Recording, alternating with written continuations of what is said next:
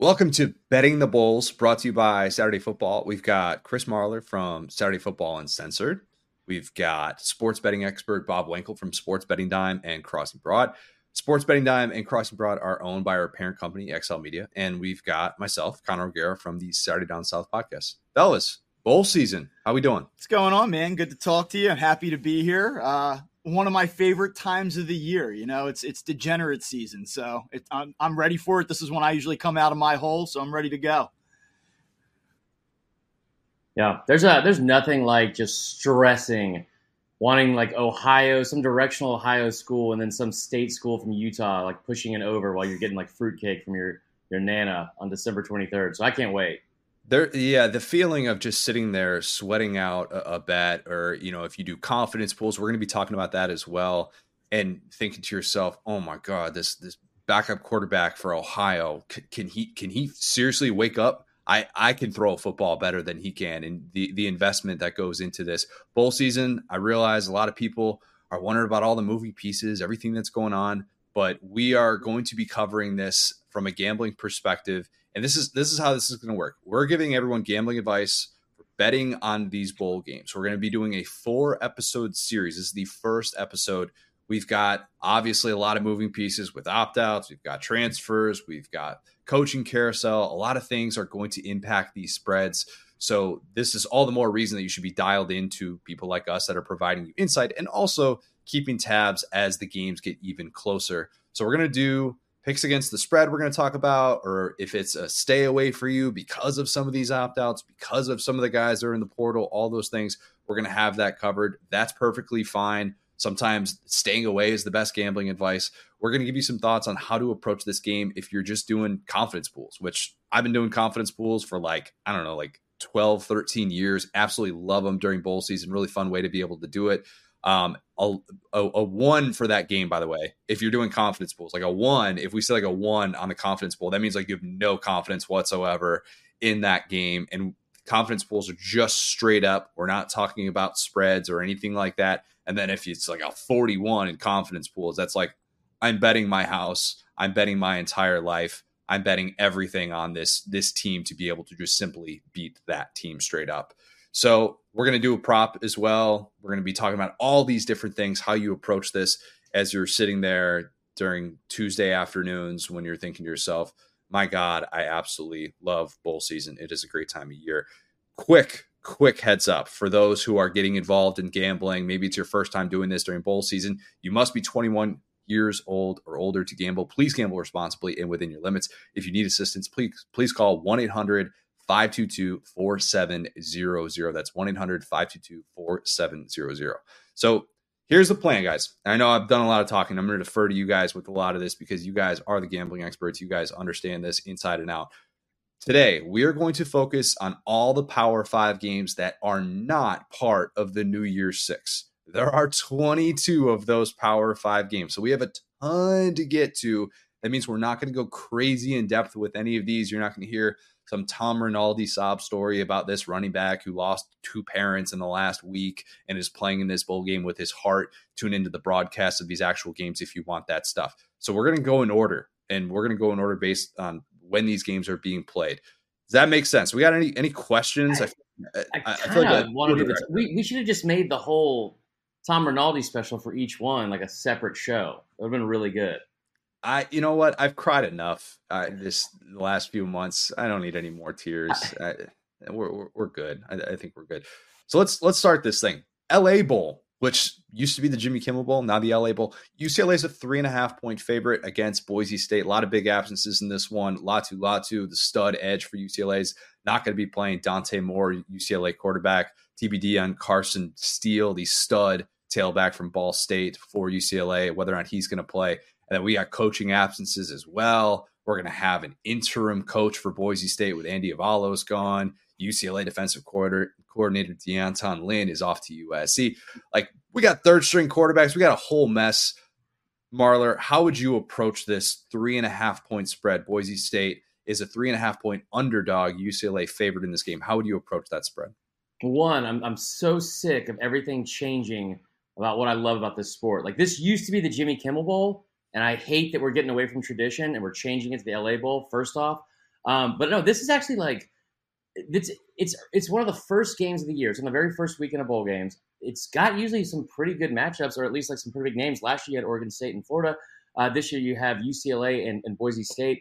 I, I, like UCLA a lot in this one. Um, I, the way I would approach it is this: I, I know you're going to have some key people out, but the the most key person, the keyest of keys, uh, that's going to be out is Boise State's coach. And I think that when you look at UCLA, um, I liked it a lot better at two and a half instead of three and a half. I, I, this might be a situation where I even buy it down a little bit um, for the value of it.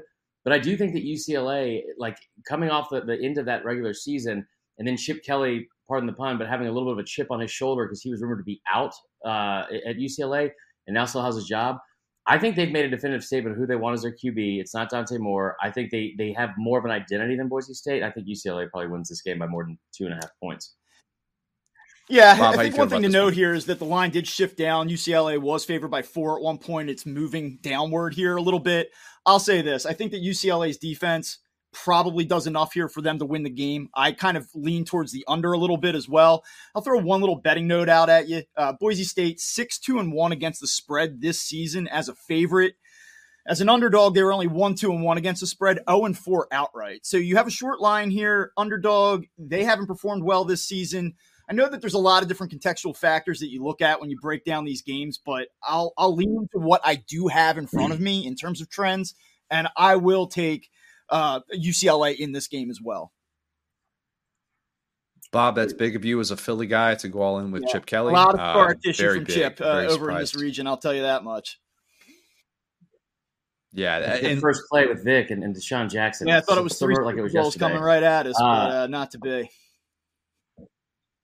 Yeah, uh, remember, bet with your head, not your heart. Uh, very, very important reminder. Uh, I would, I would assume that confidence pool wise, this one is going to be really difficult to put a whole lot of chips on with how small that spread is. Marler, is this more of like a single digit type confidence pool game, especially knowing it seems like UCLA has played in so many of these close, low scoring games, mm-hmm. which is atypical for a Chip Kelly team? Yeah, I mean, I would say it's probably somewhere middle of the pack. Like, I don't have a ton of confidence. Like, there's when you look at just the two names, especially with like, I think when you look at UCLA, they lost three of their last four, but they beat USC in a, in a pretty big game. I just like the way they've played against against non Power Five teams this year, and so I, I I would lean towards it being in the middle, maybe a little bit above, like the the middle of the pack in, in my confidence picks. But I, you know, it is. There's a reason why it's, it's being played on the first weekend of the bowl season. Bob, would you say this is the one you most medium suspect, or is it a little bit of a of a? Yeah, I, probably go on the lower side here. I, I, think that this has a little bit of a toss up vibe. I do think that a lot of times when you get these Power Five schools, um, you know, bigger programs that have a little bit more notoriety and they're short favorites in games, it gives me a little bit of pause, uh, oftentimes. Uh, so you know, I, I, like UCLA in this game, but I, I think it's kind of a middle of the road deal for me. Bob or Marler a prop that you like that you have looked at for this one, or is this a stay away? Total. Probably gonna be a stay away for me. Okay, yeah, nothing wrong with that. All right, let's move on. We got a lot to get to. Independence Bowl, Cal and Texas Tech. Texas Tech's a two and a half point favorite. Tech is really banged up on D. They went through a late season quarterback change. Tyler Shough, who's got like a billion years of eligibility somehow, is going to be transferring. So they're going to be going through a, a, a, bit of a change. They've been going through a bit of a change on the offensive side of the ball. They've been pretty gutted by the portal as well, especially at the pass catcher spots. The good news for Tech is that stud running back Tahj Brooks is coming back, so he will be playing in this one. Cal should have a new starting quarterback. Another one of these tons of moving pieces, lots of guys in the portal, tough to project from an offensive standpoint. Very minimal spread. Marler, what are your thoughts on Texas Tech being a two and a half point favorite? this is it's probably about right. I think that you know the, the key for them is they're getting the running back back for this game, which I think is probably huge for them. Um, it's a team that's like it, it's looked really good at times uh, early in the season, right? You know they, they were they were the one point of Oregon really late in that game, and I think a late touchdown kind of uh, skewed the, uh, the, the the margin of victory there at the at the end. But that was week two, and now you look at some of the spots they've been in late, especially some of the spots that they were expected to be better in, and that Texas Texas Tech game is what I'm, I'm, mainly talking about, where you lose by 50 on the, the farewell tour for the Longhorns. There, I there's just nothing about Cal that I enjoy watching. There's just nothing about this team that I, Jaydn Ott's not going to be playing. It's like I, there's there's nothing about this team that tells me like th- that they're going to be able to stay with anyone really. I think for 60 minutes, let alone I think like a, a team like Texas Tech. I I like the two and a half, but again, I mean, like they're. It, it, I'm kind of surprised the spread is that low. Bob, what is what are your thoughts on on is there any interest in Cal as an underdog? Yeah, a little bit. I, I, think where you kind of lean into Cal is you look at the line and you say like this does feel a little bit short. So I think that that kind of throws up a, a, signal of hey, maybe I look into this a little bit. And you'll hear me talk about this a lot. Like it's hard to pick these games. We have all these moving pieces.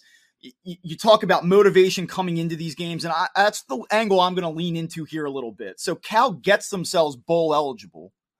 They beat Washington State Stanford, you know, they beat, who cares? But then they they just destroy UCLA to get to six and six, to get into this game.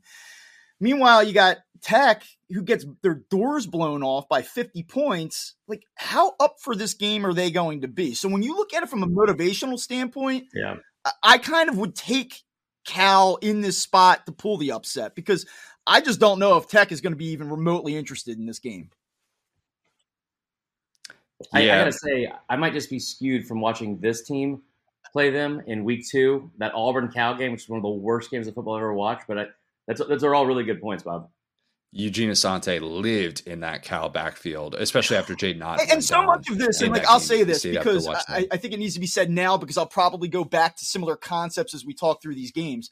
There's like a hold your nose element to it. I mean, sometimes I think the more you watch, yeah the, the more jaded you become. Like you, if you watch Cal play, there's nothing impressive about the product, but then you just look at the odds, you look at some of the contextual factors, yeah. and you just say, "All right, it makes no sense, but I almost have to roll that way." And that's sort of the way I kind of go into this game.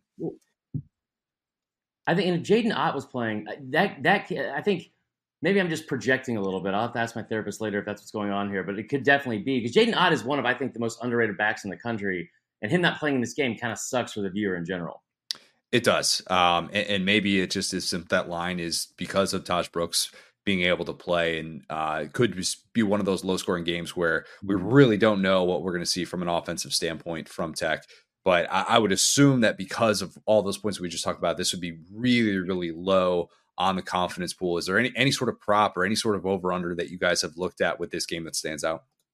No, for me, it's it's it's just probably Cal money line, and, and that's it. I wouldn't even worry about the points. If you're going to take them, just take them to win the game outright. Get a little bit of a bump on the payout.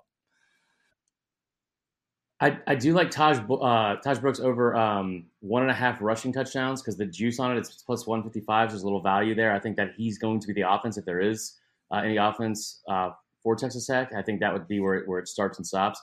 So him over plus one and a half rushing touchdowns, uh, I think would be would be a decent bet. Let's go to the Boca Raton Bowl. Some people say Boca Raton. It's Boca Raton. People just need to know that. South Florida, led by a certain Alex Golesh. Big fan of Portillo's. I'm a big fan of Alex Golesh for being a big fan of Portillo's. Syracuse is a three point favorite in this one. Dino Babers is gone at Syracuse. Uh, USF is playing in its first bowl game in five years. The job that Alex Golesh has done, I know a lot of people have brought up USF as this punchline for Bama. I'm not bringing it up as a punchline for Mama just to just to troll Marler. I could. I'm not doing that today. But if I were, I would say that my God, that offense looked absolutely horrendous. They've been able to figure some things out since that debacle um, in, in Tampa. We are expecting to have a fully healthy Garrett Shrader playing for Syracuse. No idea how that guy still has eligibility. Last I checked, he was, you know, a Joe Moorhead recruit playing at Mississippi State doing the helicopter thing. So that was news to me to be able to see that he's actually going to still be playing in this game.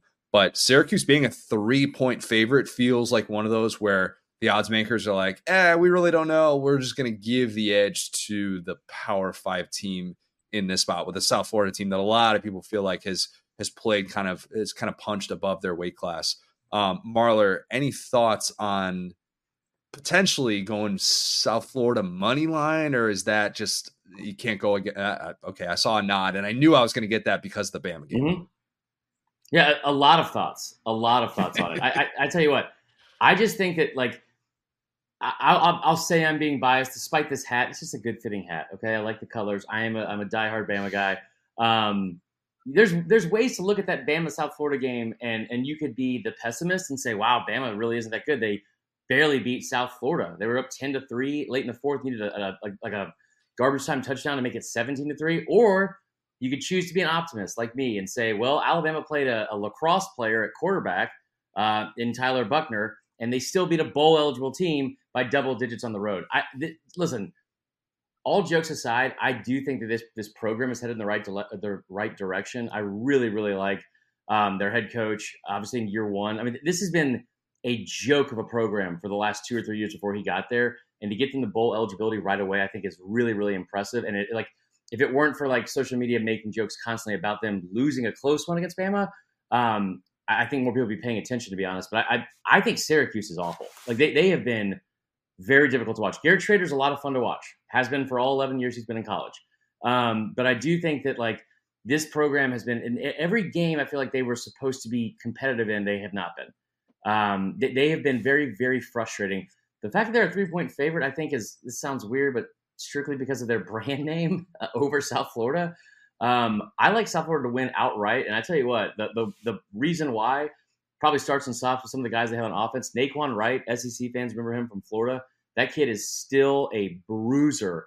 Absolutely trucked Caleb Downs in that Bama game. Still runs really hard. I think he's going to have a field day against Syracuse.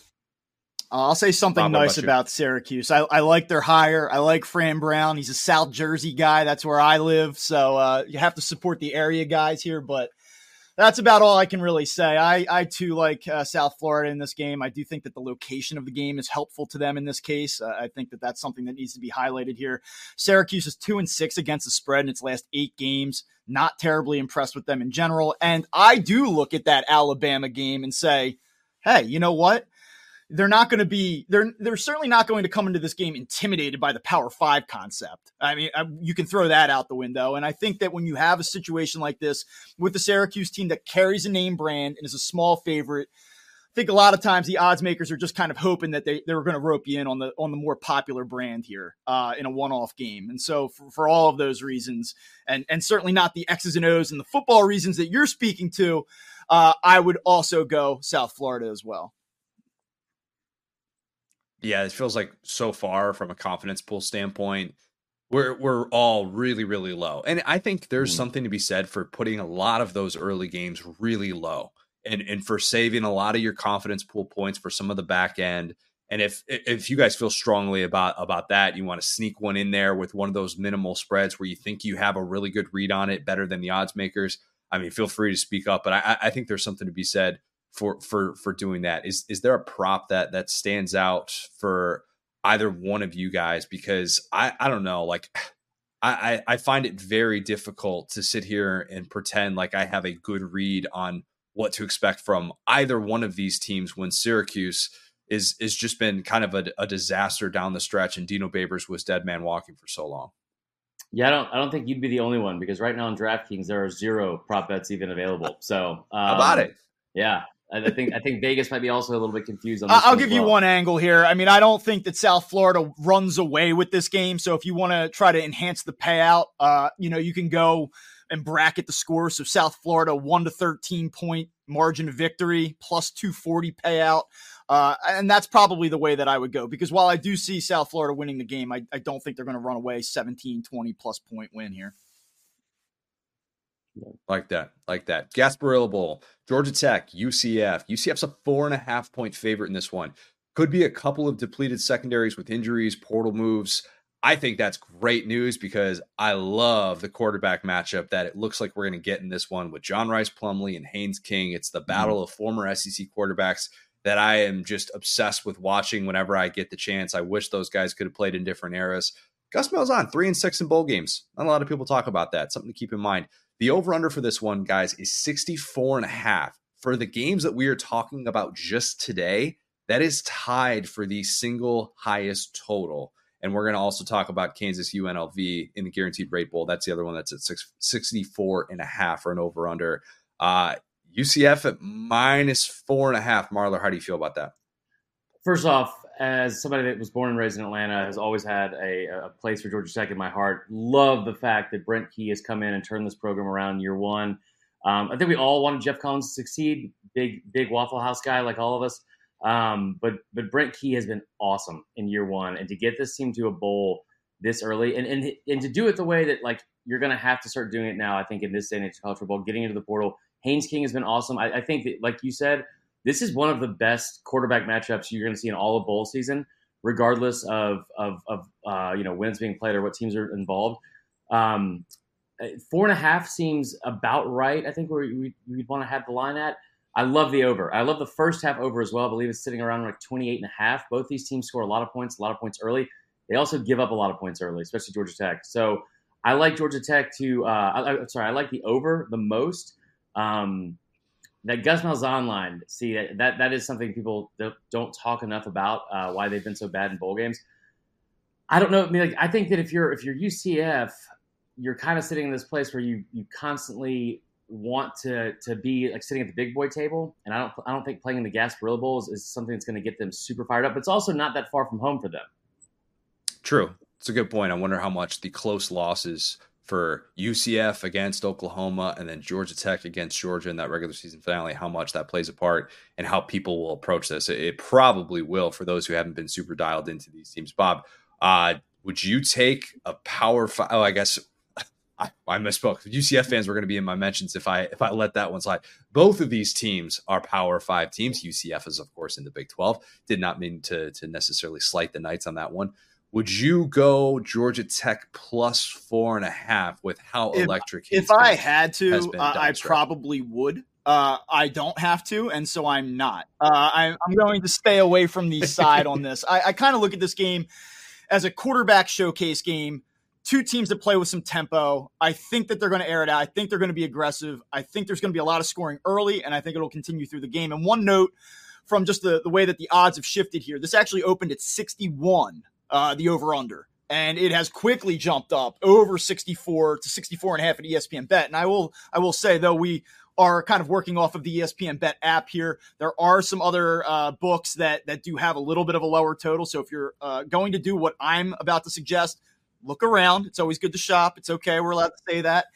Um, mm-hmm. So I, I, would go over in this game. I, I, expect to see some tempo here. Georgia Tech, like I, I just get a little bit nervous. Like I know that they were very competitive against Georgia. You say like, man, maybe they can really you show some of that muscle here.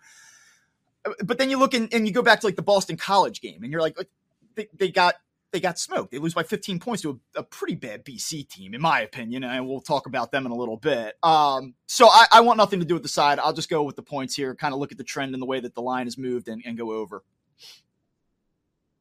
Marler, any any prop that stands out for you? No, I think if you have um, either one of those quarterbacks, and see the thing about Plumlee is that he can hurt you with his legs and his and his arm. Um, I, I, so I don't think that you're going to see like the, the, the, prop bet there. Like I don't I don't know what it would be. Like if there's a total touchdown over two and a half, then I would take his total like, passing and rushing in a in a heartbeat. Um, also, I'll say that with Georgia Tech, I like what you were saying, Bob, like the Boston College game, they also got smoked by uh, Bowling Green early on at home after having like a 14-0 lead. They ended up losing by double digits. But look what they did against UNC. That's where I would I would really like hone in on because that's a program I think that like they were supposed to lose that game. They've beaten a ranked UNC team for three years in a row now, um, and they just kept coming, kept coming. I, I think the over makes a lot of sense for me because you're also going to see two head coaches that are going to have fun in this bowl game and pull out all the stops and have like trick plays and, and a lot of fun with this. Georgia Tech could be an interesting live bet team as well. We remember how that Miami game played out. Haynes King connecting with Christian Leary. Mm-hmm. Uh, speaking of Orlando natives, uh, Christian Leary and was was former Bama receiver as well, and that's a team that just kind of never has never say die attitude. Even that game against Georgia, they just kind of keep coming. They're very very pesky, and obviously they can light up the scoreboard. So if they fall behind by like two touchdowns, that'd be a really interesting live bet type team for a team that should just be going out there and enjoying the experience and having fun after they've kind of been kicked in the teeth. So one to keep yeah. an eye on uh, with that as well. Um, okay, Birmingham Bowl. We've got Troy as a seven and a half point favorite against Duke. Both coaches gone.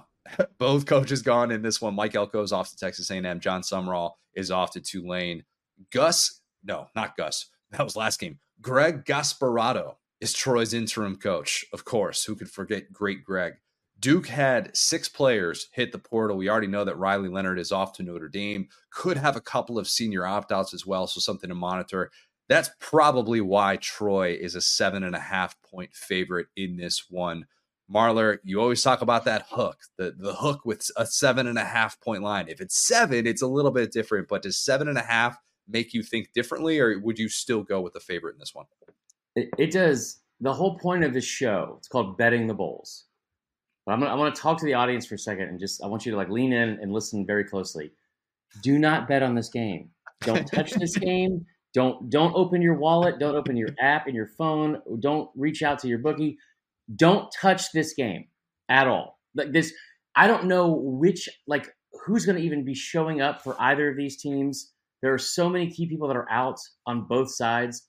I mean, like it's it's the Birmingham Bowl, which is like usually you know, congrats to Auburn for not having to go ride their bikes down to that stadium and play that game for the third year in a row. But I will say that like, I just don't touch it. Don't touch it. Don't bet on it it's there's there's also like seven other games this day. It should be a tremendous matchup, I guess, for the players involved. But that's that's all I can say. Don't do it. Bob, would you touch yeah, it? I mean, come on, you gotta you gotta bet them all, right? Like wow. you, you, gotta get you gotta get your hands on a little bit of everything. This is this is a not game that only a a gambler and maybe not even a gambler, just somebody that really is is bored. This is like that kind of game. Like it's on TV. Why not? That that's what this is. No, I actually I do agree with you. Mm. This is a game I, I, probably wouldn't want any part of. I, I, will give you just an alternative suggestion to it here. You talk about Riley Leonard going. The, two of their best defensive linemen, Duke's defensive linemen, are out. Uh, they're out of here. You have the staff transition, not just Elko, but a lot of the staff has gone with them. I think that the line is telling. Okay. And so anytime you have a team, and I'm not going to sit here and act like Duke is some powerhouse, but they did have some national exposure this year. And so when you look at that and the fact that it is seven and a half, I think that that is indicative of what's going to play out in this game. So let me give you this instead. Maybe take Troy as, as part of a parlay that you want to build out. Maybe even cross sport. Yeah. You want to get into something Christmas weekend with the NFL Maybe you just build them in as a, as a part of a money line parlay. I think Troy probably wins the game. Do you want to mess around with seven and a half? I don't. So to your point, yeah, I want no part of this, but I do think that Troy's going to win the game. Dude, uh, imagine if I told either of you after week one, when Duke beat Clemson, that Duke was going to end up being a seven and a half point underdog to Troy in the Birmingham Bowl to credit to Jon Sumrall, uh, one of the most underrated coaches mm-hmm. in the country. I, I, thought that was just a, a, a, fantastic hire for Tulane. Somebody that if Mark Stoops had gone to Texas A&M, Jon Sumrall could have been the coach at Kentucky. Yeah. And so the, the culture that he has built at Troy, definitely not a team to sleep on. The odds makers certainly giving them a lot of respect. But for the reasons that you mentioned, it's tough to feel super great about that one in a confidence pool and feeling like, oh, I'm going to put 30 on Troy or something like that, despite the fact that it is one of those spreads that's kind of outside of that three, three and a half point range. Is is there a, is there a prop that you would look at a live bet perhaps of you know teams where we we look all the time we talk about it so much the team that's interested versus the team that's not if duke with all these you know all, all these changes if they show up just totally flat would you hammer Troy to cover a live bet or, or something like that? Is there a play that kind of stands out? I, I would give you this angle if it becomes obvious very early. Like if if Duke has nothing out of the gate, I do think that there's a chance that this gets away from them. Like I, I don't see Duke getting out yeah. slow and then kind of gaining their footing and recovering. So I think that this is one that early on you'll probably see how it plays out, and you can maybe ride that if you see some value live like that, like that. All right, a fitting bowl for the show that we are doing, the Las Vegas Bowl. Utah, seven point favorite against Northwestern. The good news for Utah is that they're not going to have to worry about Cam Rising getting hurt in a bowl game again. Um, poor Cam Rising, man. Utah will instead have known pig farmer Bryson Barnes as their starter in this one. Northwestern having a winning record in Big Ten play and finishing second in the Big Ten West. I know we make our jokes about the Big Ten West, but finishing second in any division with what we were saying eh, about Northwestern coming into this year with the whole Pat Fitzgerald hazing scandal, like that is the most improbable thing that happened in the sport this year. David Braun deserves a ton of credit. That's why he got the head coaching job. So he is going to be coaching in this game. Kyle Whittingham hasn't won a bowl game since 2017. And that's like the one kind of like knock against him is that he has some of these late season losses that you're just kind of like, ah, you're, you're a really good coach. That's kind of surprising. I I made UTEP covering like plus one and a half against Northwestern in week two, my lock of the week, and then Northwestern just shoved me in a locker. And yes, that was a Northwestern hazing joke. Um, but yeah, that line feels disrespectful to the Cats after what they've endured this year. Marler, do you like Northwestern to cover plus seven? I do. I do. This is a gross game for me. This is, I mean, because like usually you sit here and talk about how Utah is constantly flying under the radar and like there's not a lot of knocks on, on Kyle Whittingham. That is one of them, right? And we don't even we don't even associate that with him because of the way he's lost those games. Like you lose in the Rose Bowl back to back years, and you put up like forty something points against you know uh, Ohio State two years ago, and, and like Utah. One thing I feel like I, I, can always say about Utah is that no matter the situation, I feel like they're going to show up. I don't know if that's the case here. Like you've really had a, a season where you you you like none of your expectations uh, like have been met, right? I think, and then if you look at Northwestern, I think this is one of the better stories in the entire country that we just haven't talked about at all. We like we just no one has talked about it. And and you want to talk about a difficult job? When was the Pat uh, Fitzgerald hazing thing? When did that happen? In the summer, right? That was that was like smack dab, like like the the the dead period of summer. I want to say early July, like right on Fourth of July weekend was when all that came out. Right, and now, now so you have, you have two months to prepare for the season, and now this seems bowl eligible. Uh, like a, and a Northwestern team that has, like you know, constantly flown on the radar for one, but then also like like I, I don't think with Fitzgerald, I think their their their total wins before the season from Vegas was like four and a half. So um, a tremendous, tremendous job there uh, from this season with that staff. I, I like them to cover seven. I'm sure I'll regret it. You know, you want to say partially because Utah is a third string quarterback, but I don't think it really matters. I am most happy that I don't have to hear about. Do you think Cam Rising's coming back for this game? Because that was, that was the bad. worst storyline all year. Yeah, Bob, is this a Northwestern vibes game for you as well, or will Utah? It absolutely is a Northwestern vibes game for me. They're eight and four against the spread this year, and actually, you talked about their their preseason uh, win total when the Fitzgerald news first broke and he was dismissed. Uh, a lot of uh, books offered this at three and a half, so over under three and a half wins. Right. So they've been able to sort of play with that disrespect card all season, and they've played it very well. Now they're in a position where, again, I think that this line is a little bit high. I, I, actually find this line to be a little bit disrespectful, and I think that this plays right into Northwestern's hands. I think situationally it's a good spot. You talk about motivation. Utah, Rose Bowl, Rose Bowl the last two years. Now you're coming to Las Vegas Bowl. No, no offense to this this wonderful bowl game, but I just think that this is a little bit of a di- different atmosphere. I don't know if the, the program as a, as a whole will be up for it, and so I think you start playing all of those angles and it makes a lot of sense. And one other note is that this game did open at seven and a half, down to six and a half at a lot of operators right now. Uh, seven at some as well, but um, it's starting to kind of move towards Northwestern, and I think that that's smart an interesting play too. If you do like Northwestern in this one, this might be a good spot in a confidence pool to to try and get one over on the person mm-hmm. that's just rapidly doing this at the last minute. They're like, oh, I see Utah's a seven point favorite. I'll put twenty on them. This might be a nice spot where you sneak in like a Northwestern eleven or something like that. Yeah. If you are high on high on the Cats, is there a prop that stands out? Are we talking about motivation for for Utah? If Utah doesn't show up and it looks like man, Northwestern's just fired up. This is their Super Bowl. They haven't been to a bowl game in forever. Is that is is this more of a live play for you, or is there something that you like going into this one for either one of you? I, I so you can't get this on a lot of books, but there's there's some that you can if you look hard enough. I got over under one suspension for Utah. You take a bunch of kids from Utah to Vegas and think they're going to sit here and just and just enjoy themselves casually. I don't think so. Somebody's getting lost in the desert somebody's going to have way too much fun and be out way too late. I, that's that's the, the prop that I would make. I I expect the game to be okay. on on the closer side. Uh, one note here about Utah's defense: they held their opponents to 21 points or fewer in, fewer in eight of 12 games. I, I don't know that Northwestern has a, a, ton of offensive firepower here in this game. Uh, I expect it to be close, so I would say it probably stays under 40, 41 and a half as well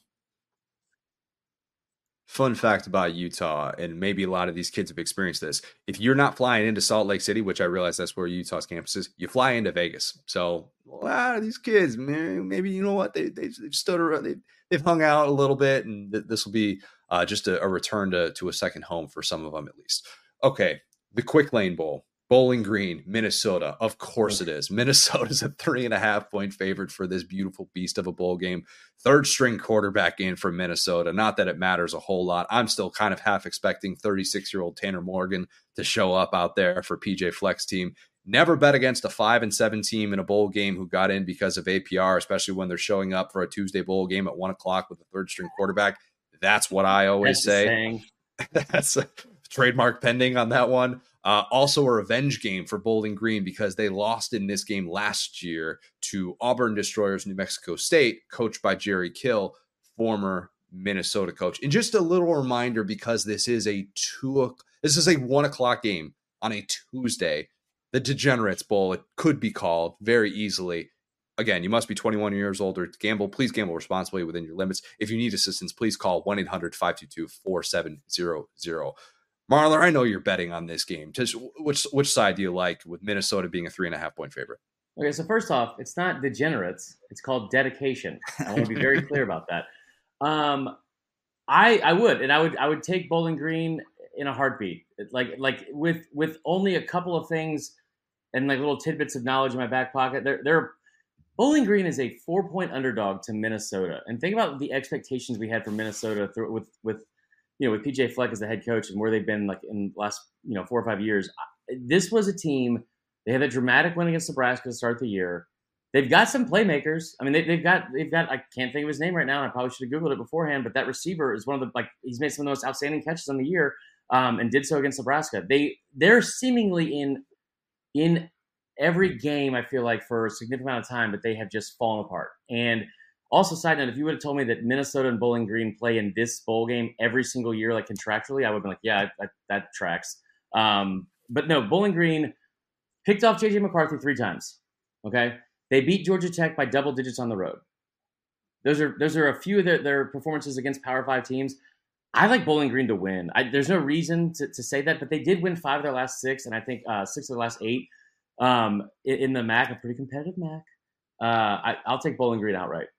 Bob, do you like Bowling Green money line in their home? Yeah, we're uh, we're kind of uh, this is a little strange. We didn't do a lot of pre-production stuff here, and we are kind of just leaning the same way on a lot of these picks. Like I kind of go back to the the motivation part of this one, and I mean, you look at Minnesota, the last four games of the season, lost to Illinois, uh, like a, a devastating loss to Illinois, lost to Purdue, get blown out by Ohio State, lose to Wisconsin. They haven't won a game since before Halloween. Their last win is on October 28th. Now they're going to come to a, a, a stadium that's going to be a quarter filled in the middle of the afternoon and, and get up for Bowling Green. Like, I just don't see it. Uh, Minnesota is also dreadful against the spread, one of the worst teams in the country, three and nine against the number this season. Uh, Bowling Green, conversely, excellent against the spread, eight and four. Uh, I'll take Bowling Green. I don't know that I need to go outright and be a hero, but certainly with getting the four, three and a half, four, whatever you're seeing out there right now, I'll, I'll take the take the points. I, a lot of tight camera shots and Little Caesars commercials guaranteed for this game, no doubt. I just imagine if you were sitting there on Minnesota's team and, and you you finish your season like you said, you lost four games in a row. You lost to Wisconsin, Ohio State. You got boat raced by Purdue. You lost to Illinois and they're like, listen, you're not bowl eligible. And then you find out you are bowl eligible because of your test scores. And then you realize, hey, but your bowl is going to be in Detroit. Like that, your reward is to go to Detroit. Gross. That's awful.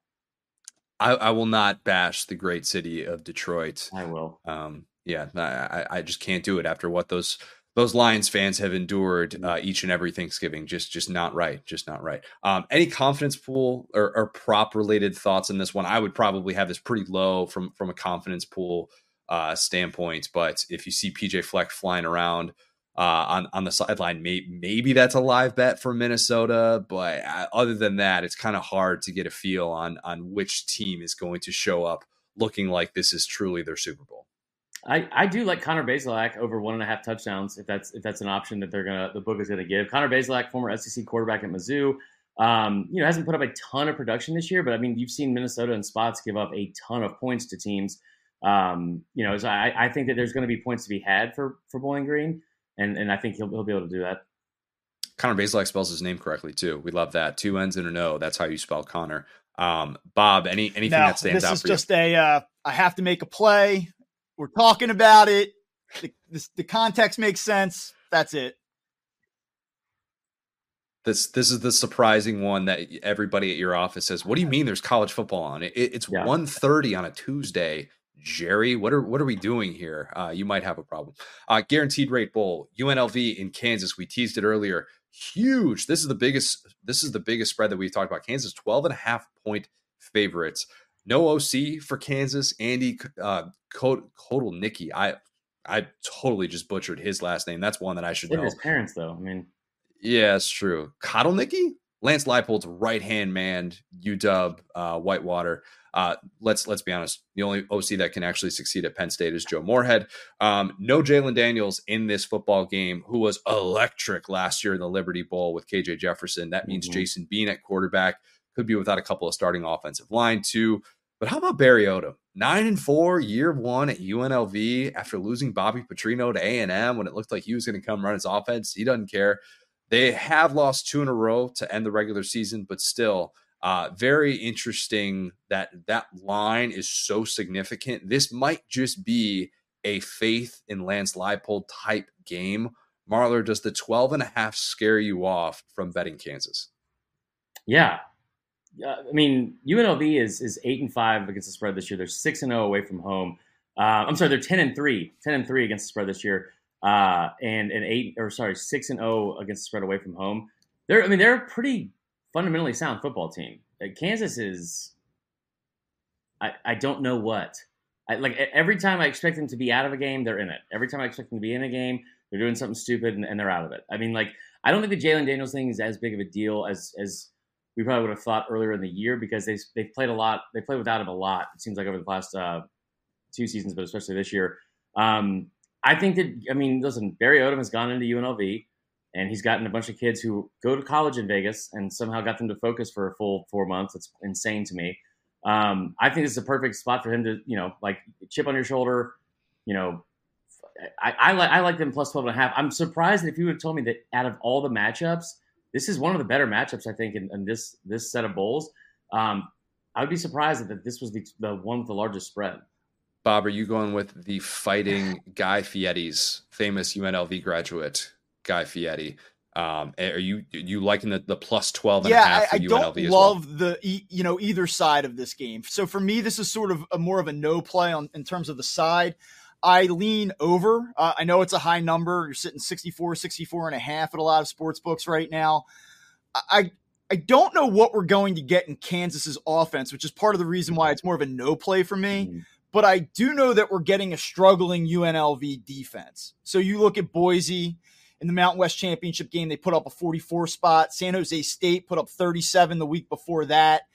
I think that the number here is sort of telling what type of game this is going to be. I think we're going to see a lot of scoring. So my play would be on the over here. Um, if if I had to, I probably would would lean by you know taking the points, but I'm going to just stick with the over.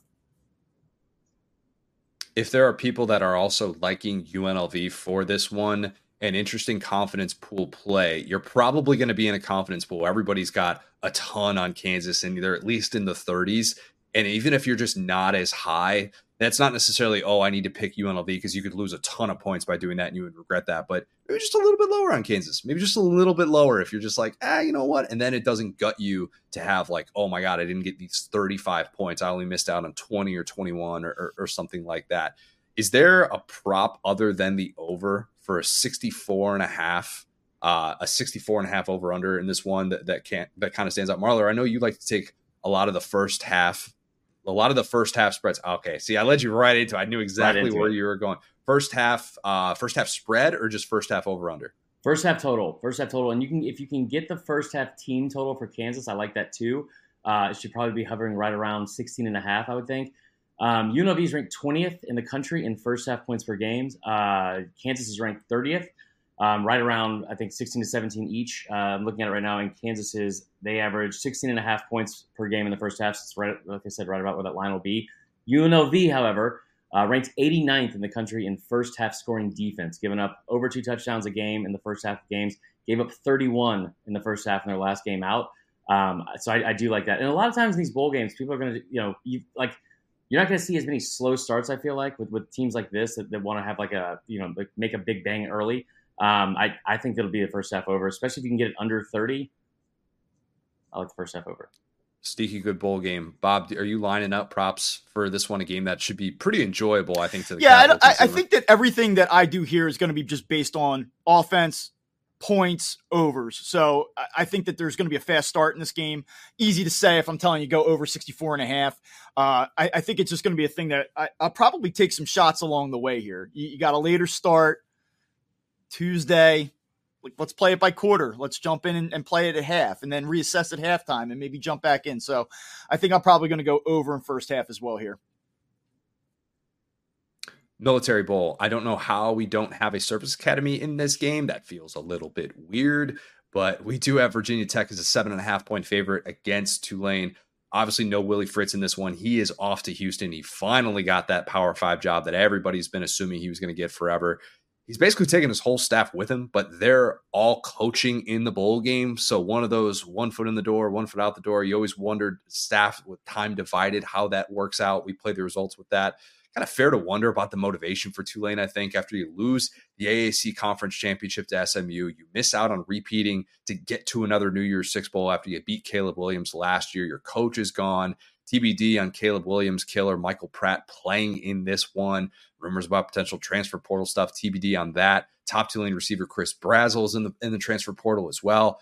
That is all why six and six Virginia Tech is a touchdown favorite. I guess seven and a half point favorite are you going with the Power Five team, or are you thinking that Tulane is going to be able to bounce back and cover plus seven and a half, Marler?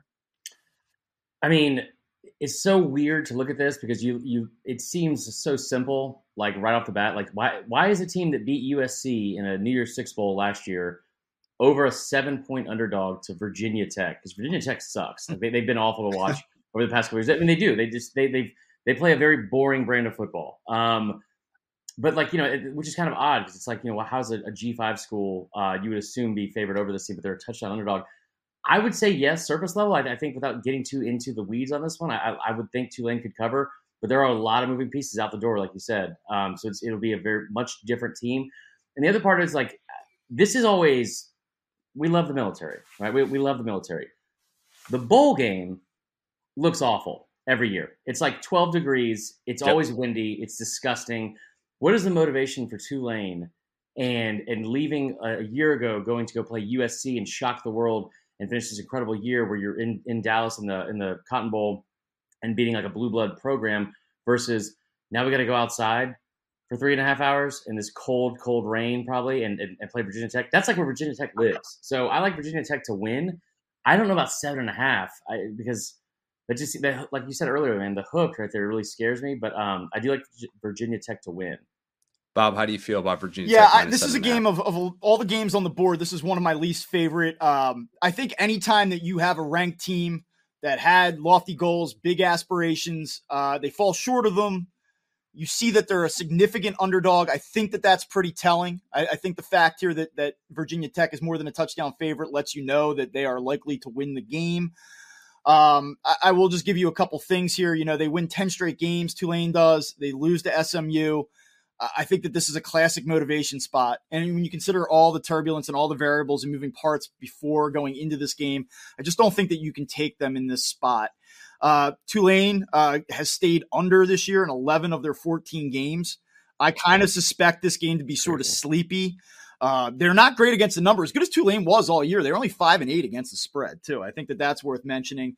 If I had to place a bet on this game, I would probably just take the under. Uh, but otherwise, this is this is more of a no play for me.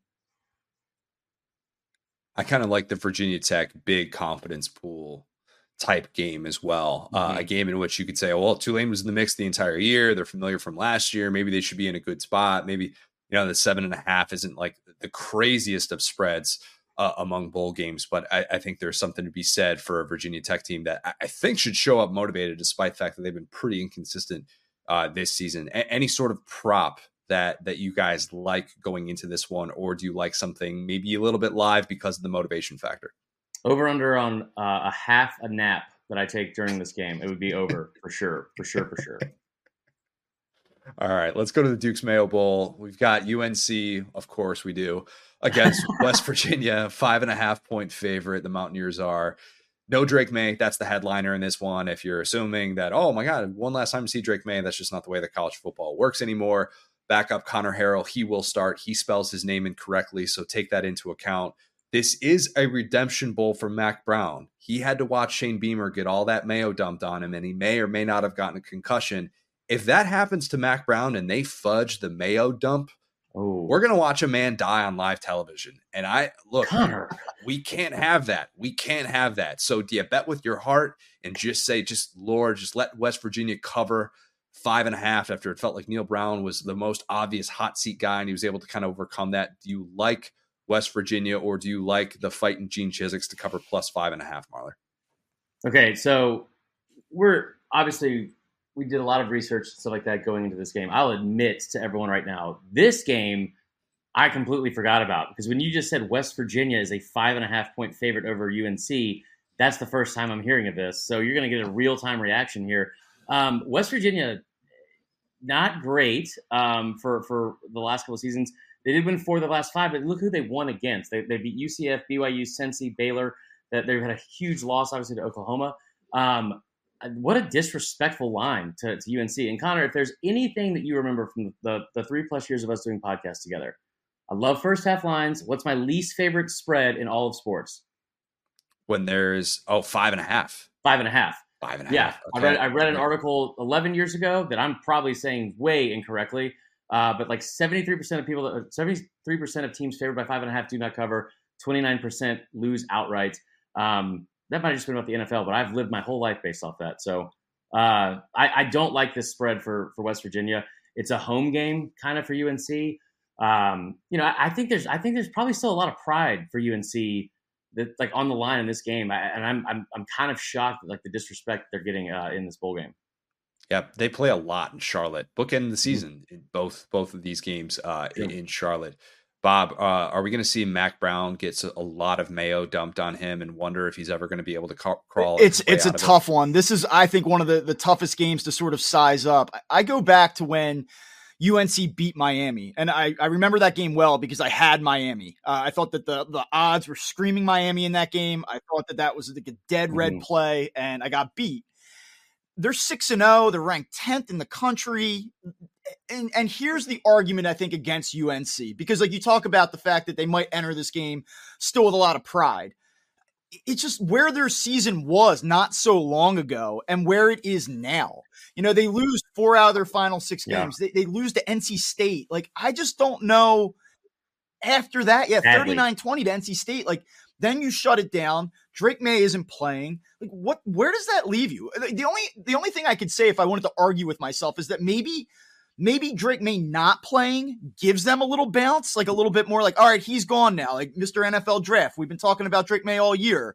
There's there's other guys left. Mm-hmm. You know, there's there's other players that can still make plays on this team. And does that give them a motivational edge? And it might. And and so while when my initial look at this is like, I, I don't like where UNC's at in relationship to where they were. They're not going to be motivated. I'm not so sure that that's actually true. And I would just default back to if I'm not sure and I'm going to get five and a half points with a, a pretty talented team, I'll probably just take them. Uh, I, again, not a lot of conviction in that. If you're listening to this, I don't, I, I, wouldn't tell you to go out there and make it your play of the day or anything like that. But in this case, I, I probably would take the points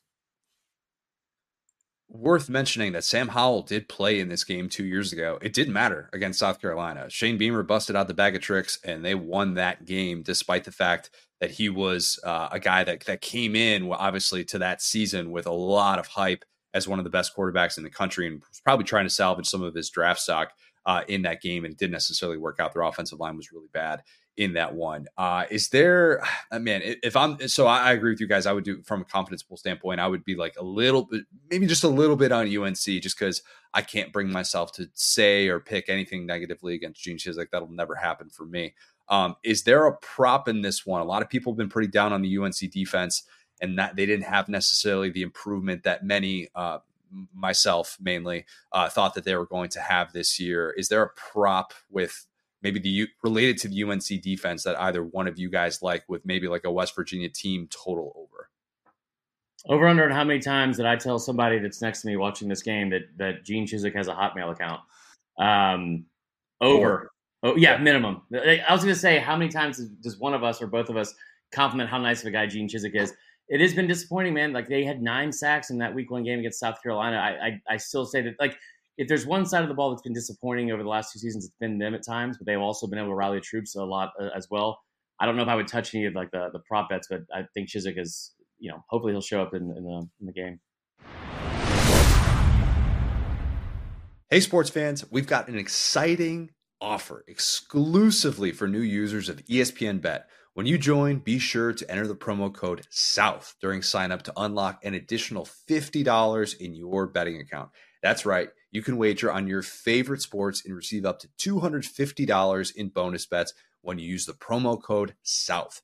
Please remember you must be 21 years old to participate in sports betting. We encourage responsible gambling within your means. If you ever need assistance or support, please reach out to 1 800 522 4700. Join the action today and make the most of this fantastic offer. Holiday Bowl, USC, no Caleb Williams, a very different USC.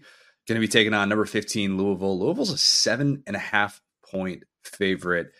TBD on whether the entire USC defense has opted out of this game like they opted out for the entire season. Um, you know, that joke was just sitting right there. Here's a fun stat that probably not a lot of people know. And if you're thinking to yourself, Louisville's a lock to win and cover this game, Louisville was up 17 to 7 on Kentucky. Ever since Jack Harlow flipped double birds at Kentucky fans, Louisville has been outscored 47 to 20 by Devin Leary and FSU's third string quarterback. I'm just, is Louisville cursed now? Some people are asking. Some are wondering if this is like when A Rod and J Lo were at that Notre Dame game in 2017 and Miami fans are freaking out. The U is back. And then don't you know what? The U wasn't back. They lost three in a row. And then any chance Mark Richt have had of, of having national relevance there, it faded very, very quickly. So is Louisville that? Maybe we'll see. What do you guys think about this line? Louisville being a seven and a half point favorite. Marler, let's start with you. We just covered so much history there, um, for one. So um, I think it's probably fair. I mean, this is a team, Louisville. It's been very odd to watch this team all year. You know, at one point they're ten and one, um, sitting there right in the top ten uh, of the college football playoff rankings, but with really no chance of ever get, making it in. Like they could have gone twelve and one. They could have beaten FSU. Um, could have beaten Kentucky. It would have never mattered. They were never going to make the college football playoff, which is always kind of odd. Um, but I will say uh, the the Kentucky game seemed telling. It seemed kind of telling of the way like the, the how tough this team was. Um, and then obviously they struggled mightily against Florida State. I think they're a good team. USC just has this ability to make teams that are very average look great because that defense is so terrible. Yeah, I look. I, I don't know if there is a, a whole lot to feel good about USC winning a game against a team that's even decent after losing five regular season games. But Bob, is there is there a hope that they can win outright and this can be a, a bit of like a how do you like me now Toby Keith game for Lincoln Riley? So uh, I have notes here on my screen as we're talking through all these games, and there are a couple that have big, bold lettering, and uh, one is Louisville. And uh, I, I hate USC. I can't even really speak to Louisville.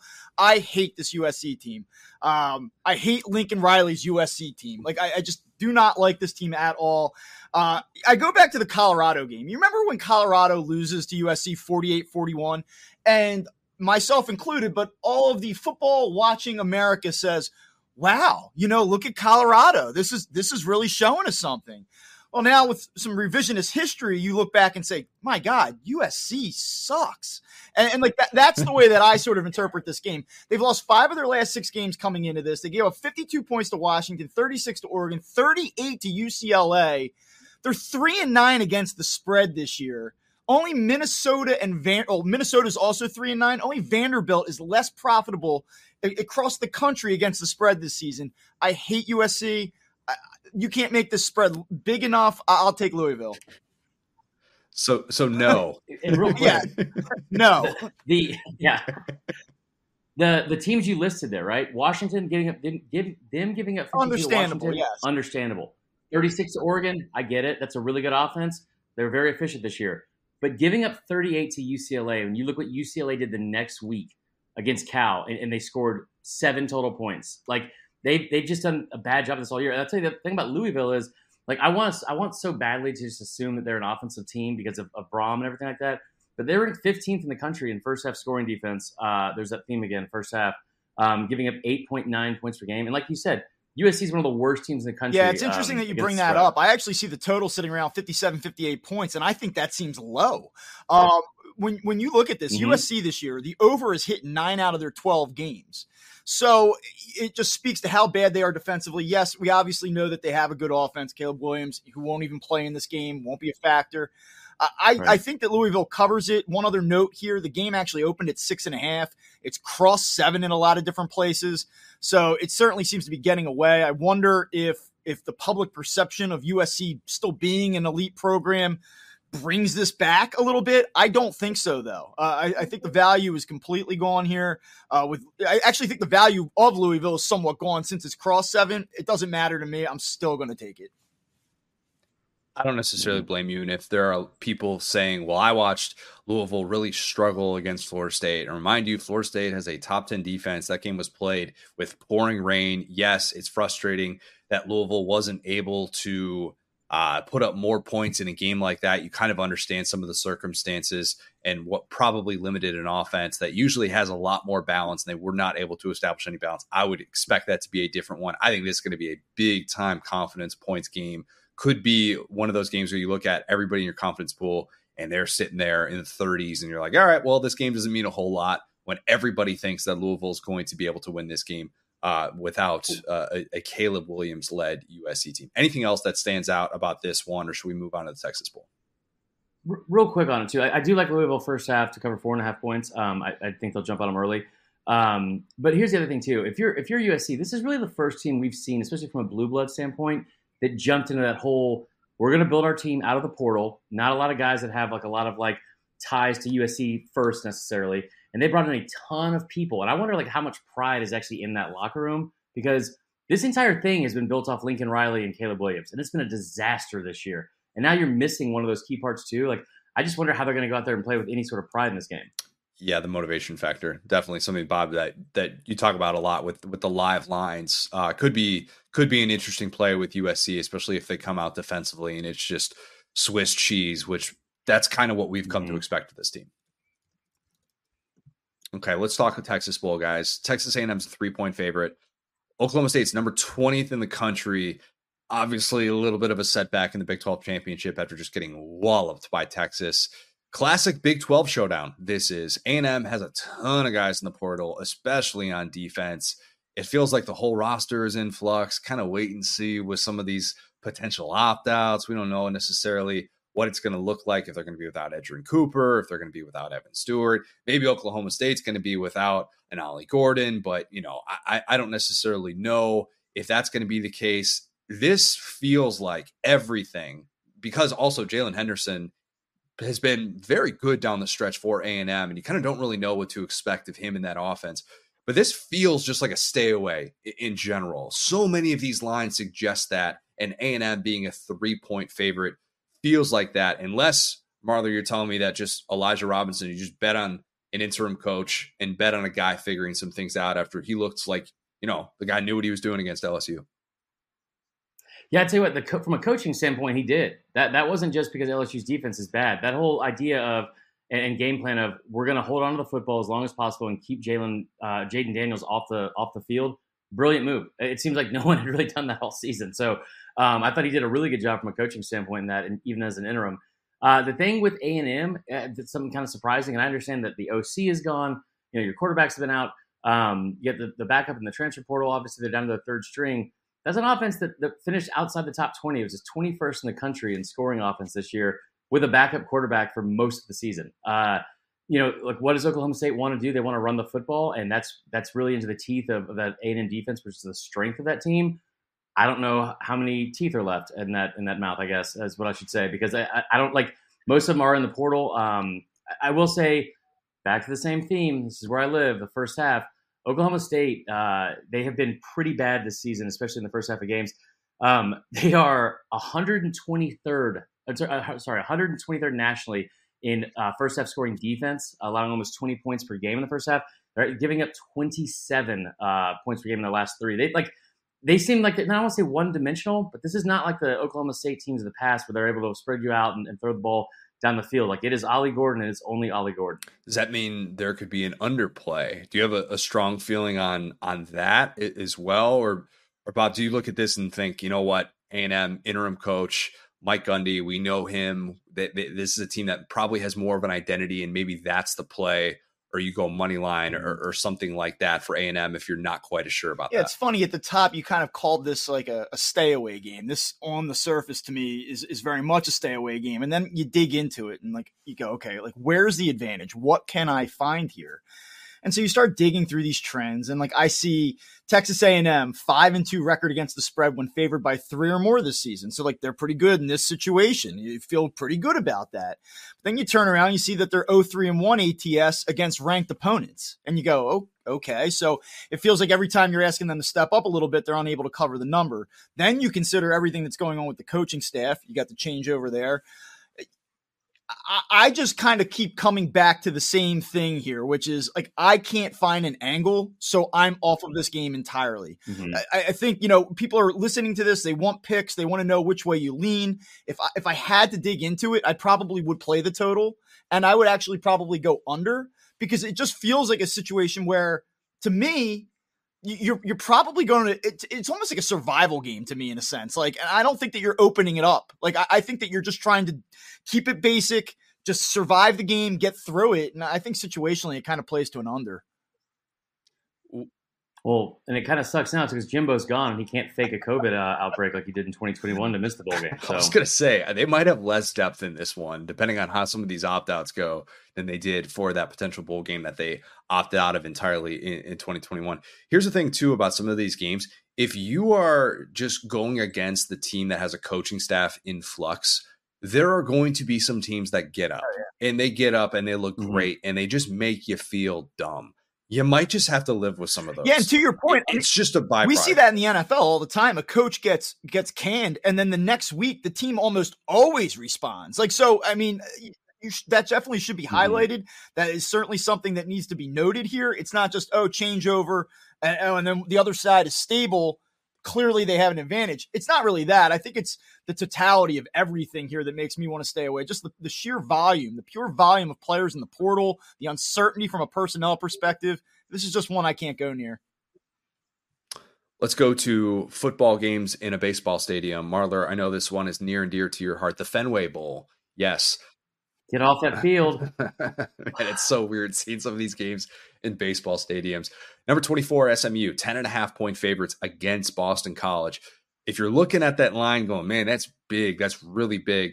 Boston College gutted in the secondary. SMU's offense mm-hmm. lights out with Rhett Lashlee. They won nine in a row to end the season, including a pretty big statement win at Tulane, a road game in the conference championship game. During that nine game win streak, they averaged 44 points per game. And this is a BC defense that you teased earlier, Bob. You're talking about how bad they are. They're barely in the top 100 in scoring. Uh, so that's also not even factoring how bad uh, they're going to be from an injury standpoint, from a portal standpoint in the secondary. So that's why the spread is so lopsided. It seems like they're daring you to try and take some points, but Marler is SMU minus 10 and a half the obvious play here. I, I kind of think it is. I mean, like, listen, when you if you look at BC and you're thinking, okay, listen, BC, they're a Power Five team. I, I, thought they were better than people gave them credit for at the start of the year. But then you start looking at their their schedule and their record this year, and who do they beat? They beat Virginia, who's really bad. They beat Holy Cross. Uh, okay, I don't have I have nothing on Holy Cross in my notes. Um, they beat Army by three. Also, that Virginia win was by three. They beat a bad Georgia Tech team at the time by 15. You beat UConn by seven, and you beat Syracuse by seven. A lot of one one score games there against like some pretty inferior talent. Um, SMU, you you brought up the fact that BC their their scoring defense is ranked us at the top 100. Uh, SMU is ranked sixth in the country in scoring offense at 38 points per game. And the other thing is too, BC. Going back to my thing, like they they've, they've had some really bad slow starts, and and they've been outscored by 20 uh, 20 plus points in, in the first half in two of their last three games that's a recipe for disaster against SMU because SMU is going to keep scoring and keep coming at you and keep coming at you. Um, I, I, I don't know if 10 and a half is is the the best play, but I, I would I would probably say that like it, it, makes a lot of sense here. Like that, that a lot of confidence points. Bob, there. say something nice about BC, or actually don't. don't do I can already tell you're not. Yeah, this this one's easy. I kind of teased this earlier on. Uh, I, am just not a fan of this product. Uh, I have no belief in this team. They end the season 48-22 to Virginia Tech, 24-16 to Pitt, and then 45-20 in a game where some people actually felt BC could punch in that game with Miami, and they they just got their doors absolutely mm-hmm. blown off. I'll give you this one. They're 0-5 against the spread this season following a loss. They obviously come in on a three game losing streak. Uh, they're four and eight overall against the spread this season. Uh, SMU's actually been pretty good against the number eight and five ATS. I'll take SMU all day here. Uh, one other note on the total: you talk about the the issues in the secondary for BC. They are one of the best over teams in the country. Uh, eight three and one to the over this season. So I, I think we're going to see some points, and I expect that SMU's the the team that provides most mm-hmm. of them. Okay, let's talk about another game in a baseball stadium. Oh, Marler, you got one more real, thought on that? Real quick, I did have a prop for this one. I think that like I, I, haven't seen the line on it listed yet. You'll probably get it closer to kickoff, but this is like uh, the value in a lot of these games like this that aren't New Year's Six games. Like there's a lot of value. Like I said, I think I find in, in the first half of games, and then also in like some of like these prop bets, SMU to score first. SMU to score first in this game is, is almost I feel like a lock. I, I, I love Rhett Lashlee's offense. What they're able to do, I, I, would take that as a as a prop. Bet. Fenway doesn't have a situation like Wrigley where they can only go one way on the football field, right? Like it, I don't. I, I just I just remember every time I've been to Fenway, and I love Fenway Park, but every time I've gone there, if you take the tour, they will freak out if your heel like just barely touches the grass. And we've got bad football teams. Well, one bad football team allowed to play 60 minutes on it. That is I'm, I'm outraged. Home game for BC though. Something to keep in mind. Something to keep in mind. All 12 yeah. Home game for Rutgers in the Pinstripe Bowl. Uh, they are still underdogs yeah. against Miami. Miami's a one and a half point favorite. Here's all you need to know about this. Bear Felica, friend of the program, he made Rutgers plus two and a half, one of his two favorite early bowl bets. Why is that significant? Bear's a Miami grad. Bear knows Miami inside and out, and he's already. Maybe it's a little bit of what I always accuse you of, Marler, a little bit of emotional hedging. I don't think that's the case. Bear usually puts his money where his mouth is. Probably has something to do with Miami rolling out a third string quarterback, dealing with a very gutted secondary right now. But I, I don't know the the the the thought of Greg Schiano winning a bowl game and having a one of those years for Rutgers, which a little bit different than 2007, but that that just feels very obvious to me do you like the the Miami minus one and a half, or you think it Rutgers is, is the play as a very slight dog in this one?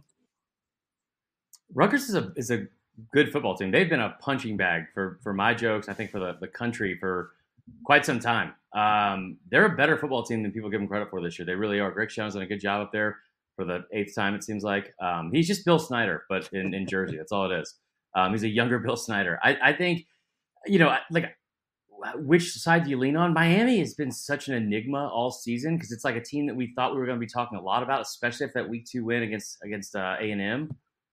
And then it's just they've been I don't want to say irrelevant, but relevance definitely not the right word. Um, they've come close a lot in some games. That UNC game where they were favored, like oddly enough that we, you referenced earlier, Bob. Um, that was that was something. Uh, I, I think that like you look at the Florida State game, they were in that until late in the fourth. I I mean, this is this is a home game for Rutgers. I, I, think that I think that Rutgers is probably a team that this means more to. So I would lean towards Rutgers. But yeah, I mean, I don't know. I feel like this is becoming a constant theme. But I mean, I would probably stay away from this one. Yeah, that makes that makes more. Bob, like, I I don't know that I would be really confident in, in the Rutgers offense moving moving the ball consistently against Miami, but do you, you, just bet on Schiano and then just just turn a blind eye to it and hope for the best. No yeah, I uh, I must say I'm a, a, New Jersey guy. My wife went to Rutgers, so there's a little bit of Rutgers support here. Mm. There's a, a, saying, and it just it sometimes gets you in a lot of trouble, but in this case, I think that the line tells me all I need to know. Um, you, you look at Miami and some of the hype, and there's been a plenty of times this season where I've sort of bought into Miami and they have burned me. Um, I'm not going to do it here. I, I, think that this is a very, very telling point spread uh, because I think if you just blind tested this and you said, "Hey, Miami," even with even with the quarterback situation, even with some of the the movement here and uncertainty with rosters, you say, "What's the spread in this game?" You'd say Miami seven, eight, nine, maybe. So to see one and a half, I think is pretty pretty telling. The only thing I will say, Rutgers has not performed well against the number as an underdog this year. They're one four and one ATS as an underdog. I do think that that's worth noting. They are three and zero oh against the spread against non-conference opponents. So I, I, I just just based on a pure line read, I would take Rutgers. It's going to be a miserable experience. No matter how you bet this game, you will be miserable for three hours and 15 minutes. That much I promise you. I think that's the only safe play. You're gonna hate the way this game plays out. I guarantee. Yeah, it. I think everybody feels that way with some of the, with these with these bowl games in baseball stadiums. Any props that stand out to you, Marler? No, not really. Uh, not in this one. I, I think again, like, like I, I, this seems like a team, Miami. If out of everyone you've shown or we've talked about so far today, I feel like I know the least about this one as in terms of teams that you probably should know the most about because they've just been. It seems like a different team week to week. Let's go to the Pop Tarts Bowl, the only game involving a mascot that is edible.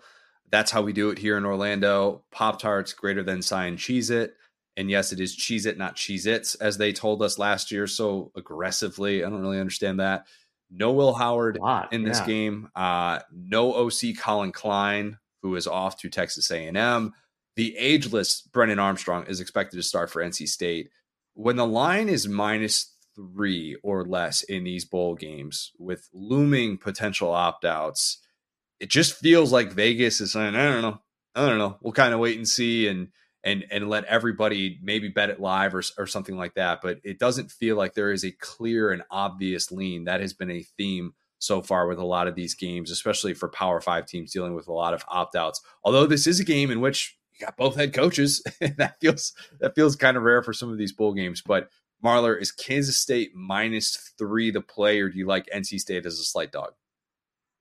One, let me apologize for this uh, ray of light just beaming down on my face. I feel like this is the most sun I've gotten in probably years, to be honest. And it's just all at the worst time possible. Um, I so this game is interesting because Kansas State has been really good on offense this year. They've been really good in the first half of games. They've been really good in general, putting up a bunch of points per game. But like you said, like Will Howard, who I think has been the most underrated quarterback in the entire country for the last two seasons. You, like if there's a prop bet, that I've made, it's almost like a, a system play in the last year and a half. It's Will Howard over one and a half touchdowns. He's gone. Collin Klein is gone. Um, you know, NC State is a team that has really every time that like they have been, I don't say counted out or but really you know dismissed or, or, or discounted. Like, and I'm not just talking about the Steve Smith game. Um, they seem to have responded in a really really good way. So I think that the wrong team might be favored here. I, I think that NC State, perfect team to have a chip on their shoulder. You're a three point underdog. I, I like NC State outright. Played really well. It seems like down the stretch and not mm-hmm. necessarily mm-hmm. a team that a lot of people wanted to face and could have felt like could have had some life in the ACC had they gotten off to a better start. And maybe you say the same thing about Kansas State coming off of a Big 12 championship season, but that loss at Mizzou uh, was obviously one that, that got them kind of out of contention, at least in terms of the national picture.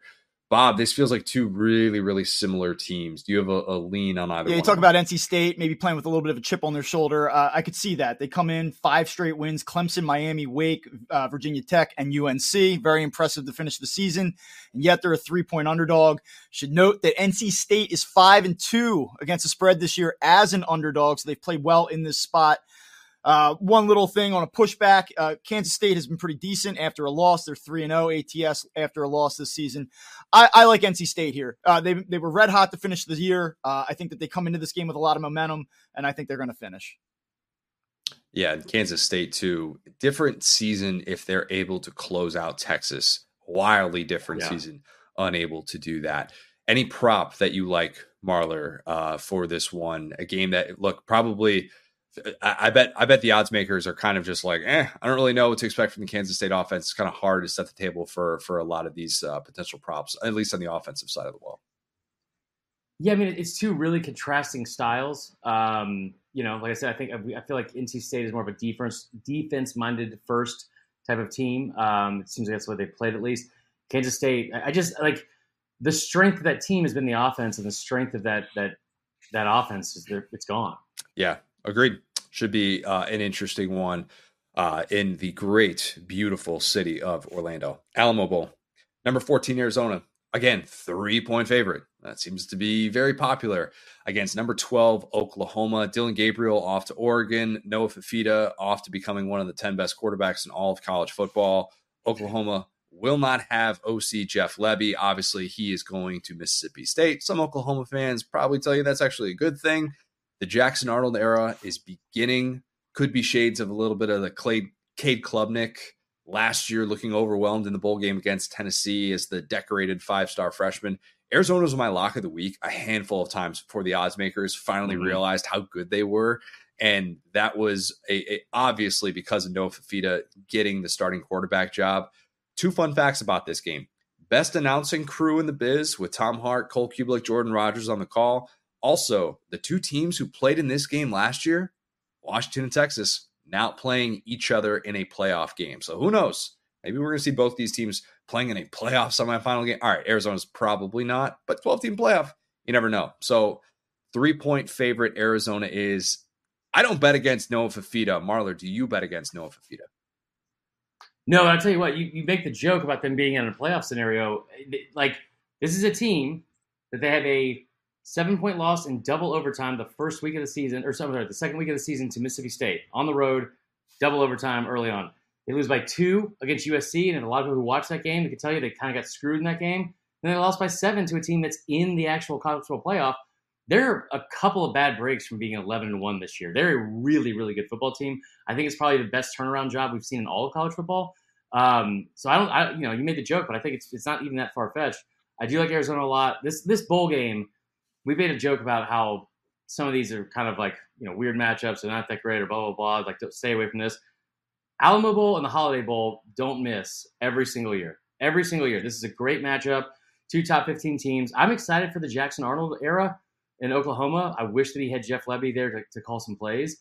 Um, but yeah, I like Arizona because I think Arizona is, is, a is a tougher team. Bob, is it weird that Arizona is only a three point favorite? Doesn't feel like Arizona should be a bigger favorite, knowing the the offense in flux for Oklahoma. Yeah, I think a lot of just comes into uh, the public perception. It's Oklahoma. It's a traditional power, and I still think that you you have to respect that, and you have to respect what the program's been from a historical standpoint.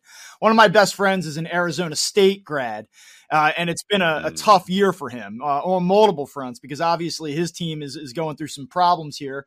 And then you look over at U of A and they've been fantastic.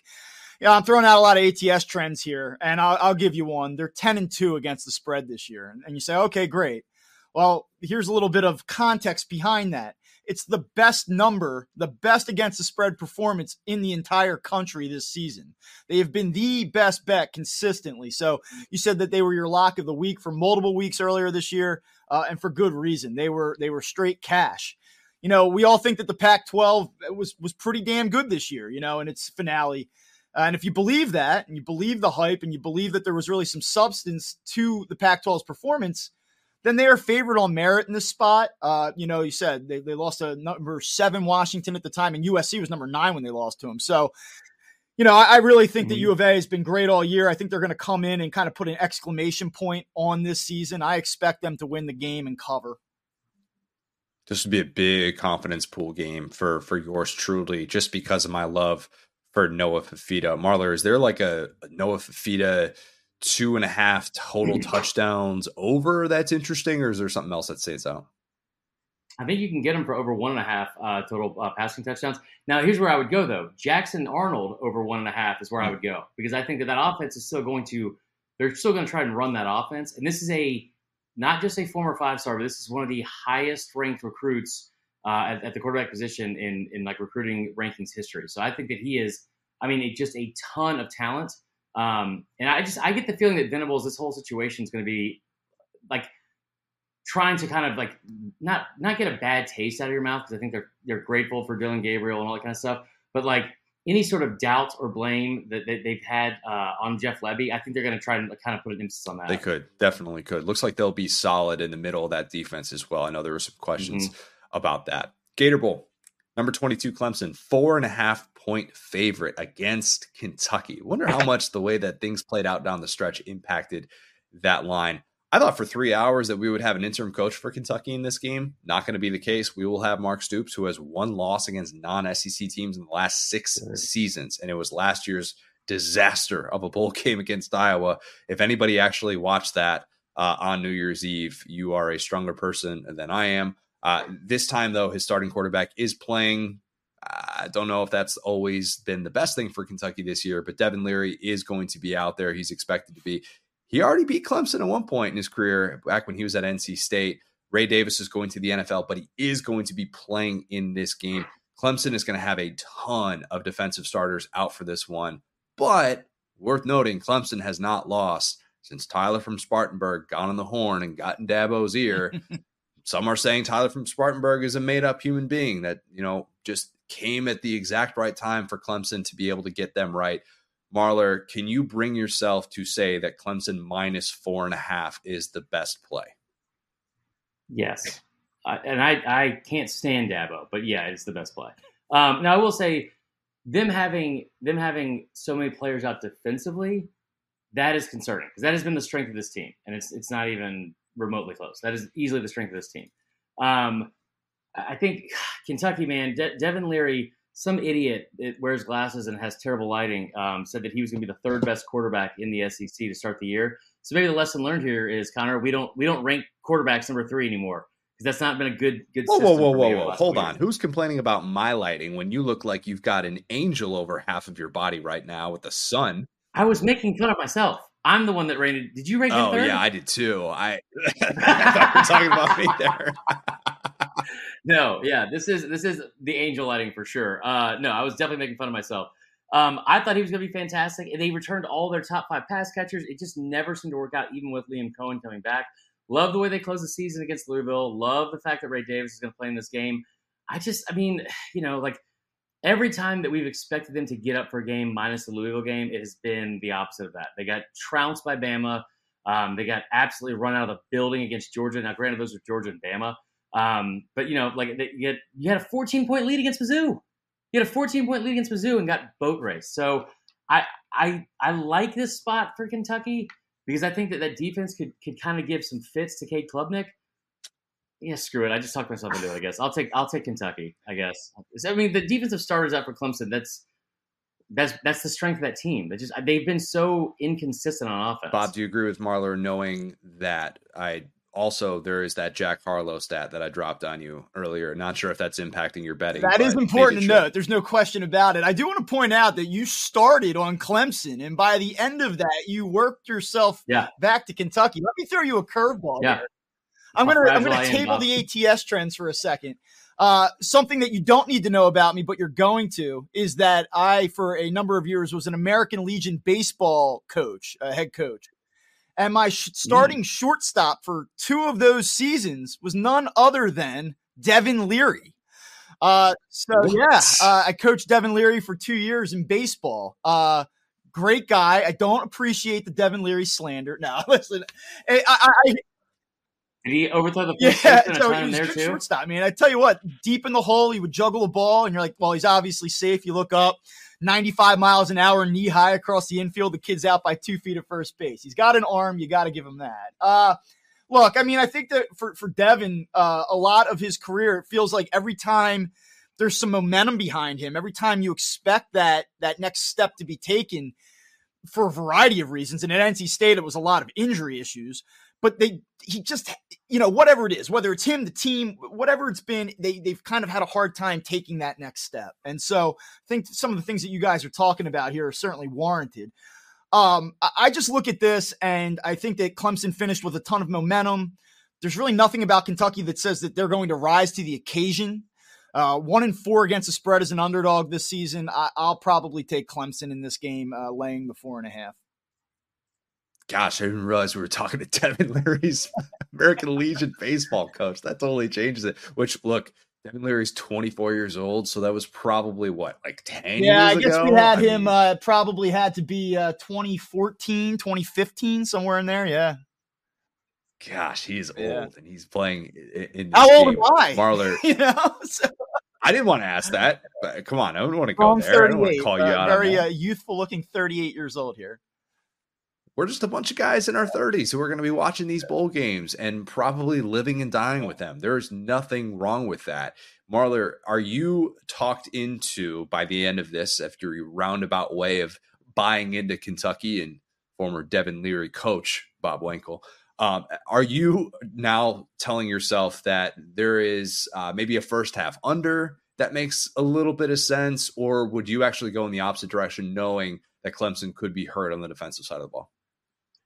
I mean, honestly, so the under seems like it would be the play for both sides of this. Um, but I would say that if you're looking for a prop bet, there's probably good value on this as well. Um, is Devin Leary over for for one and a half touchdowns? I, only because of the fact that I don't think that you're going to run the football on Clemson as a as a method of beating them. And Ray, I mean, maybe, and I, and I love Ray Davis. He's been awesome, and I think they'll they'll probably try to in his send off give him his, his, his flowers and, and as many opportunities as possible. But I will also say that I think that like there, there's still a lot of talent in that receiver room and at the quarterback position, and they still have the OC with Liam Coen, your twin. Um, so that's where I think the most best value would be. Ray Davis over on total yards would be would be an interesting one too, with the point that you just brought yeah. up about trying to give him that that send off and do right by him. Um, yeah, that would make a lot of sense. Sun Bowl, number 19 Oregon State, Marler's Oregon State Beavers against number 16 Notre Dame. Notre Dame six and a half point favorite. Jonathan Smith off to Michigan State. Both his quarterbacks hit the portal. Passing game coordinator is the interim coach for Oregon State. Can't think of a whole lot of instances in which the passing game coordinator has been the interim coach, but here we are. Welcome to bowl season in the year of our Lord 2023. The quarterback of this game, Ben Gulbranson. You're like, wait, why is that a familiar name? He led Oregon State to the blowout win against Florida in last year's bowl game. And then he was the third string quarterback this year. He threw one pass and he's going to get the start in this one. Sam Hartman skipping the bowl game. I think they should let Tyler Buchner come back and play in the bowl game. I don't care about the lacrosse career. Let them let them just play him in bowl games. He was awesome last year in the bowl game against South Carolina, minus that interception they threw in the end zone. That was maddening for Notre Dame fans. Irish could be without Joe Alt. They could be without Audric Estime in this one as well. If they opt out, follow that one. That could impact that line. That could bring that down from Notre Dame minus six and a half. Nagurski winner Xavier Watts will play in this game for the Irish. Uh, it's tough to put a whole lot of faith behind Oregon State for anyone, much less for you, Marler. I imagine. I still listen. I've, I've moved on past the Oregon okay. State stuff. It's fine. Like they, they were, I, I, had them preseason picked to win the Pac-12 at one point because I thought that it was going to be such chaos and mayhem. I thought they were going to be able to sneak up and, and get there. Um, and they're a really good football team. I, I, I hate to say this, but the DJU thing, him leaving doesn't really bother me as much. Um, love the stat you brought up, or the fact that you brought up about the, the third string quarterback playing against Florida last year. That's a different Oregon State team, I think, with with more to prove. Um, I still think they're a really they were a really fundamentally sound team through most of the year. Jonathan Smith leaving his alma mater, the place he played for, to go to Michigan State in kind of a money grab situation, which hats off to him. Um, I, I, like Notre Dame in this spot way more than I, than I like Oregon State. I think I think it'll be close early still, uh, especially with the new quarterback at Notre Dame. You also said that that you know we don't care about uh, Tyler Buchner's lacrosse career. Nobody cares about Tyler Buchner's lacrosse career. Um, I, I, like Notre Dame this one. I think this is probably uh, for a confidence pool standpoint. I would be near max max bet here on, on this. Yeah, one. I I don't think there's anything wrong with that. And if that's if that line comes down too, that would be the only instance in which you know if if they do have those opt outs on the Notre Dame side, it'll be interesting to see how that line moves. But Bob, how do you feel about Notre Dame minus six yeah, I think uh, there's been numerous occasions where you've sort of taken the words right out of my mouth, and the only thing that sort of gives me pause about this game is the potential opt out situation. Um, I, I, think that you look at Oregon State and you respect the season that they had. Certainly, they they gave Washington all it could handle. Uh, you know, back on Thanksgiving weekend, there's a lot there. Uh, I, I just, I got to tell you, I, I just keep coming back to this thing with Notre Dame. They were eight, three, and one against the spread this year. They were six and two as a favorite of more than six and a half points. And that kind of defies conventional wisdom for me because I would think that Notre Dame's a big public play and that anytime that they're a, a bigger favorite, it's just the odds makers kind of playing against the fact that they're such a popular yeah. team. So when I looked at this game, I said, I don't know. Like everyone's going to want to bet Notre Dame. I'd probably just play against public perception. But then I see the performance that they've had against the number in this spot all year, and I say, okay, that gives me enough of a go ahead to move forward with it. So I would take Notre Dame, you know, barring anything crazy happening between now and kickoff in terms of who's available. Yeah, being without three of your four best players could potentially uh, hurt the Irish in, in, a spot like that, and it could speak to why that line is only at six and a half and maybe not uh, even bigger. Marler, is there anything that that you look at from a prop standpoint that that you like going into this one? Oregon State's running back, and I'm, I'm drawing a blank right now, um, name wise, because I, I, keep thinking DJU for some reason how to spell that, and I can't do it. So I think Oregon State, that's their only answer on offense is to be able to run the football. And they are a hard nosed football team. I think like that's where they're going to try to live. Um, you know, too many question marks. I think for Notre Dame. So, somebody's going to have a breakout game for Notre Dame. Like there's going to be some player. Seems like there's always one like this in, in a game like, especially with like these like blue bloods or bigger name teams that are looking forward to next year um, there's always someone that's going to have like massive, massive breakout game that you think, of, man, next year, man, that kid's going to take off. I think that probably happens. I just don't know who it would be for Notre Dame. Okay, let's go to the Liberty Bowl. Memphis. Ugh, I can't legally. Mem- you can't go to Memphis. What are you talking about? Oh, I thought this was Shreveport. I'm thinking Independence no, no. Bowl. My bad. I always mix. If you're up. if you're banned from Memphis, we got other things to talk about, Marler. That's that's yeah, not that's good. True. Home game from Memphis, but they are eight and a half point underdogs against Iowa State. I'm kind of surprised that line is so lopsided when Memphis' three losses this year were one score game to a New Year's Six bowl bound Mizzou in St. Louis, and then losses to the two teams that played in the AAC championship in Tulane and SMU. Memphis quarterback Seth Henigan, he has been there, I think, since the Eisenhower administration. It feels like he's been there forever. Iowa State is such a herky jerky team and really tough to figure out. So I'm surprised that line is as big as it is Marler, are you going with the home team in the place that you were definitely not banned from? So, I, I, yeah, I mean, I am because Iowa State is awful. Are they awful? Awful. I, I mean, yeah, they are. They're all they're awful. Memphis is this nine and two in the over this year. I, I do love that. Um, I think they'll try to put up some points, but Iowa State is just so tough to watch. Um, I, I mean, like you said, it's a home game, which I do love, so I, I would stick with them. Bob, what about you? Is there is there a, a, little bit of temptation to be like, I'm gonna I'm gonna at least bet that Iowa State minus eight and a half down, or are you thinking we're just probably ignoring the defensive issues that Memphis could have against a Power Five team like Iowa yeah? State? Memphis has struggled against the spread this year. Uh, Iowa State's actually been pretty good as a favorite, four and two against the number as a favorite. Uh, obviously, they hang. I think that Iowa State's most impressive performance of the season was what hanging around Texas. Is is that fair to say? Mm-hmm. Uh, you know, I, I probably kind of skew over here. I probably leave the side alone. I assume that Iowa State will do enough to win the game, but I, I think it's a tough spread to get involved with perhaps maybe this is like a teaser situation. Uh, you bring it down under a field goal, maybe like if you really feel the need to get involved. But Memphis has been one of the best over teams in the country this season, uh, a lot of points, and I would just probably roll with that trend in this spot. Marler, first half over. I, I just I don't like any over with Iowa State. I just don't like any over with Iowa State, and, and they are like like you said, like what he brought up too. What Bob said is, is probably the best point. It's like the best attribute about this team, the best thing you can say about them is that they hang around. And like, not they won, not they had this upset win, but it's like they do hang around like longer yeah. than they should.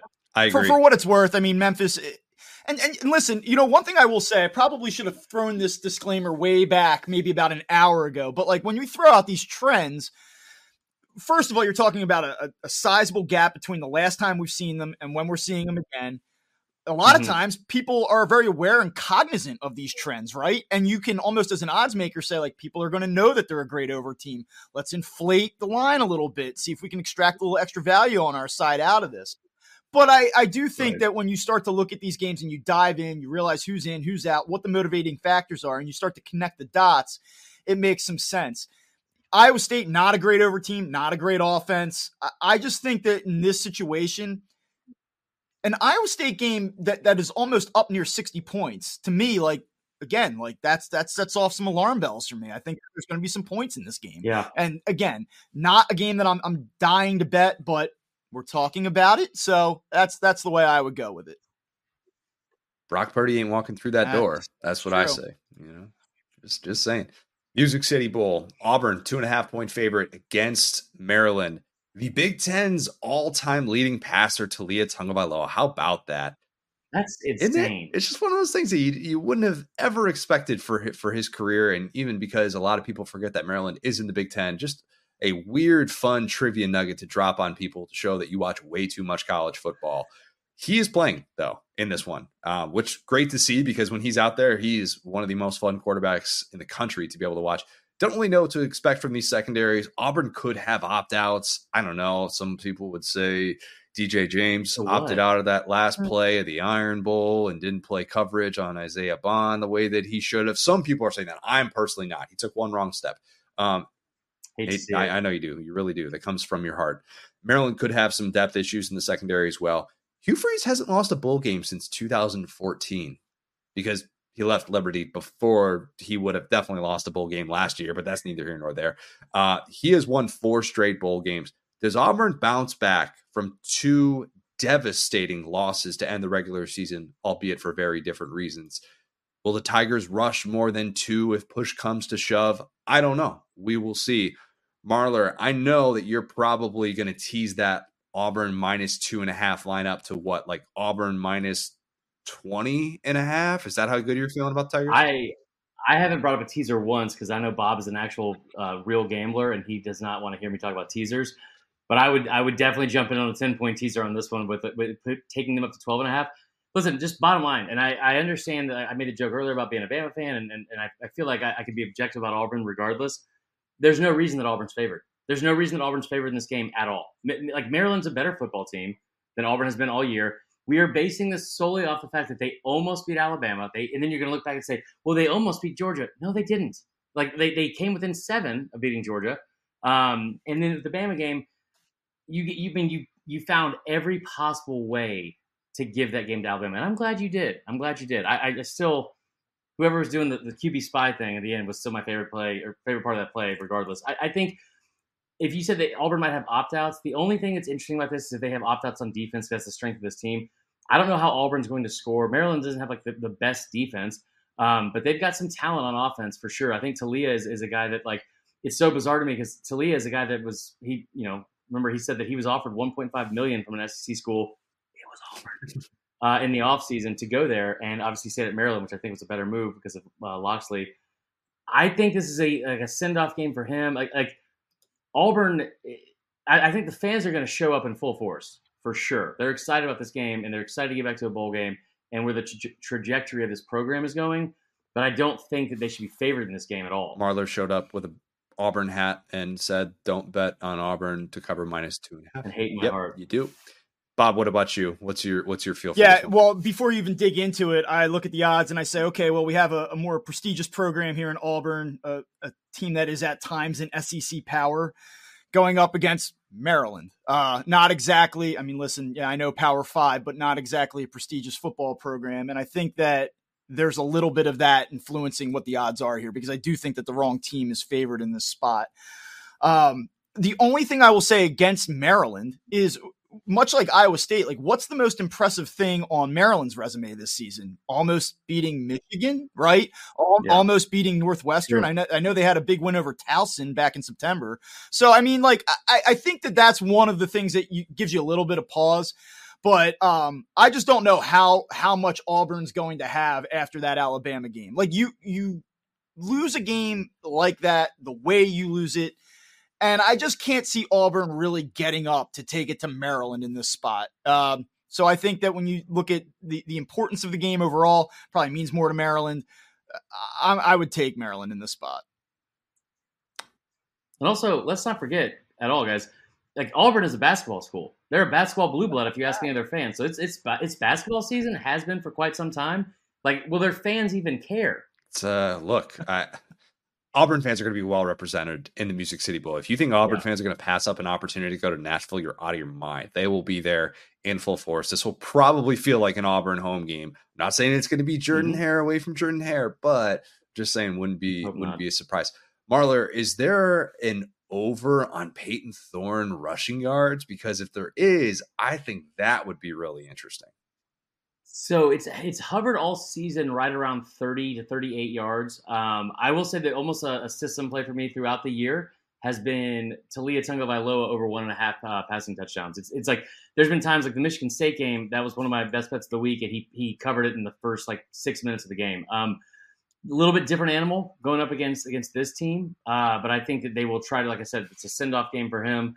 Uh, he's obviously very close with Mike Locksley. I think that that will be the, the, focal point of the game plan. But I do like what you said. I tell you what, another one here too is, is Jarquez Hunter in the run game for for Auburn. I think they're gonna. There's a lot of strength there. Um, and I, I, think that they'll probably be featured as well. Yeah, and Maryland top third in the country uh, against the run, kind of a tricky matchup mm-hmm. for Auburn in that regard. Okay, let's go to the most frustrating bowl name change that we have in this entire postseason. Ugh. I know it's rough. It's no longer the Outback Bowl. It is the ReliaQuest Bowl. I was there last year. It just diff- different vibes, man. Talk about oh gosh, a sponsor that look. I'm not here to bash them. Not not saying anything like that. I am. I, am I'm, I'm not. I, I refuse to do that. I'm just saying I miss watching Cole eat an entire blooming onion on the sideline. That's the content I need in my life. Nonetheless, Wisconsin, LSU. LSU's an 11 point favorite. If there is ever a game in which we're talking about watch the opt outs, it is this one. Okay. Yeah. It is. You've already got Braylon Allen opting out of this one for Wisconsin. That's probably factoring into why that line is where it's at. We are recording this as we sit and breathe on December 12th. This game is not for a few weeks. So do not take what we have to say as gospel necessarily and as regards to, to spreads and, and and you know some of these props that could be taken off the board if there are opt-outs that happen. We don't know yet as of this recording about those LSU studs. Obviously, Heisman Trophy winner Jayden Daniels. You've got Malik Nabers, Brian Thomas Jr wait and see if those guys are going to be playing. Although, even if all three of those guys opt out, I would still expect LSU to be a considerable favorite if it means that we're seeing Garrett Nussmeier and some of these secondary options that LSU has in the passing game. They still have depth at the pass catcher spots if those guys opt out. But Marler, are you scared away from minus 11 now? Or would this be one of those wait and see with the opt outs before you make a play?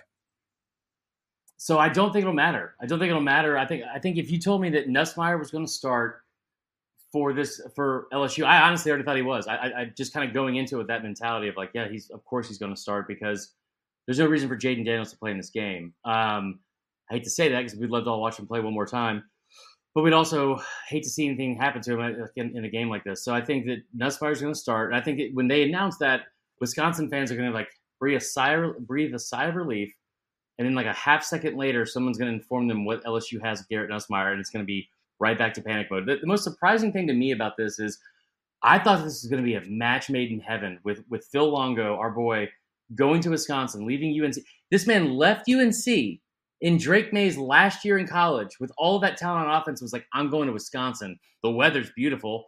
It should be a blast up there. I, there's if you told me he left there strictly because the cheese curds, I'd believe it because it doesn't make a lot of sense why he would have left otherwise. Like this, I thought it'd be a match made in heaven in Luke Fickell's first year, and there's a, a point in the season where they were four and one, seeming like they were like right on course. Not a great football team, not a great offense. Scored less than ten points in I think three of their last six. It just I not a lot of great things going there for Wisconsin. Marler, are you still catfishing Phil Longo? He was catfishing me technically, but yeah, I guess I kind of was for sure. I, I, mean, he thought I was like a former player, and at a time, I think we all yeah. Did, okay, sure, uh, totally.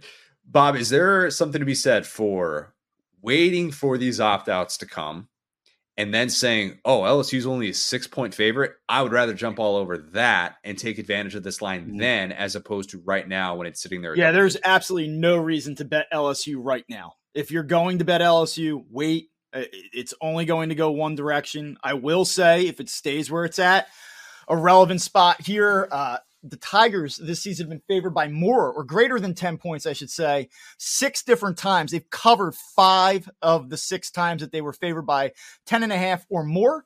So I think that that is a, pretty, a pretty good uh, spot to kind of consider. Uh, should they stay a big time favorite?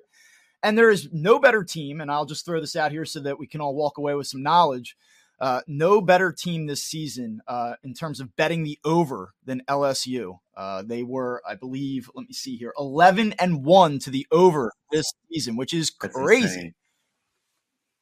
It's automatic. It, it, really has been, and they, as I've said so many times, Jayden Daniels, he has just gotten whatever blade of grass he has wanted this year. And even if Nussmeier plays in this one, there's definitely going to be a lot of people who are saying, well, I watched that SEC championship in the second half last year, and that guy can sling mm-hmm. it. A fun team to bet the over on. Marler, a, a, prop, maybe a Logan Diggs prop that, that you could be interested in. I, again, I if this if he ends up being the starter, I would jump on every single prop offered by, by Garrett Nussmeier. If, if it's at one and a half touchdowns, like, like this, the offense. I understand that like the offense was a lot of key guys would be out of it if, if they opt out, like with Malik Nabers and um, Brian you know, Thomas Jr. Like, yeah. like with Jayden Daniels. Yeah, exactly. But and those are all potential first round guys. But that I remember seeing this beforehand, and one of the reasons why so people were so high on LSU to start the season was not just with it was really just Malik Nabers at the time. There's a lot of depth in that receiver room. There's a lot of talent in that receiver room. So just kind of like I mentioned with the, the Notre Dame thing, maybe this is a situation where you have a breakout game from a player that you're going to start hearing as a household name next year. That offense, I think, will travel. Um, I, I, don't. I just Wisconsin just hasn't done much consistently this year to make me make me like them. I you you mentioned a good point here, Bob. Like if you can get them later on and closer to the game, and it's it's at six, take that. But you could also get some value on an alternate line um, getting up to near nine or ten. Yeah, I, I think that's really hard to see LSU just coming out totally flat in this one. A group that is not necessarily stopped playing just because they were out of the national championship picture, and a team that showed up week after week, at least on the offensive side of the ball. Defensive side of the ball, not so much.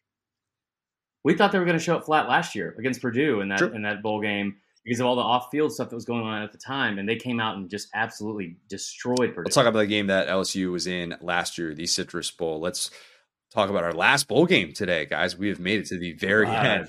Number 17, Iowa. Number 21, Tennessee. Tennessee's an eight and a half point favorite, which uh, I don't know how long it takes Iowa to get eight and a half points, but it's a long time, man.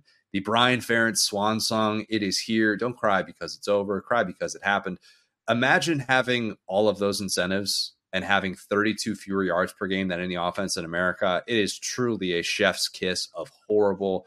Iowa has played 35 consecutive games without passing for 250 yards. That is hard to do in this day and age. So odds are against Deacon Hill to do that, even against the Tennessee secondary that's dealing with major depth issues.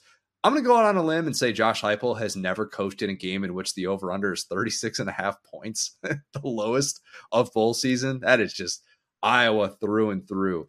Marler, you're a sicko if you're taking Iowa plus eight and a half. Iowa is is so bad to watch. It's like it's so bad. It's fun. One time when I was in college, I rented Lake Placid 2, um, which was a uh, I, I think like a sci-fi original um, sequel to the movie Lake Placid, which was not a hit in the first place. There's no reason to make a sequel, and it was awful. And I watched it over and over again. That's every Iowa fan in the country. Like it's every single game. It 15 to six, 12 to 10, 13 to 10. It's it's so bad. Um, I mean, you want to talk about two contrasting styles? I awful, awful. Um, I do think that that uh, Tennessee. The most interesting part of this for me is, is Joe Milton going to play the entire 60 minutes? Fair question. I I think Josh Heupel's going to try and do right by him, and they will leave him out there for at least three quarters, depending on what the score looks like. But if if he struggles early and they decide, you know what, Nico Iamaleava, still crushing the pronunciation of that one.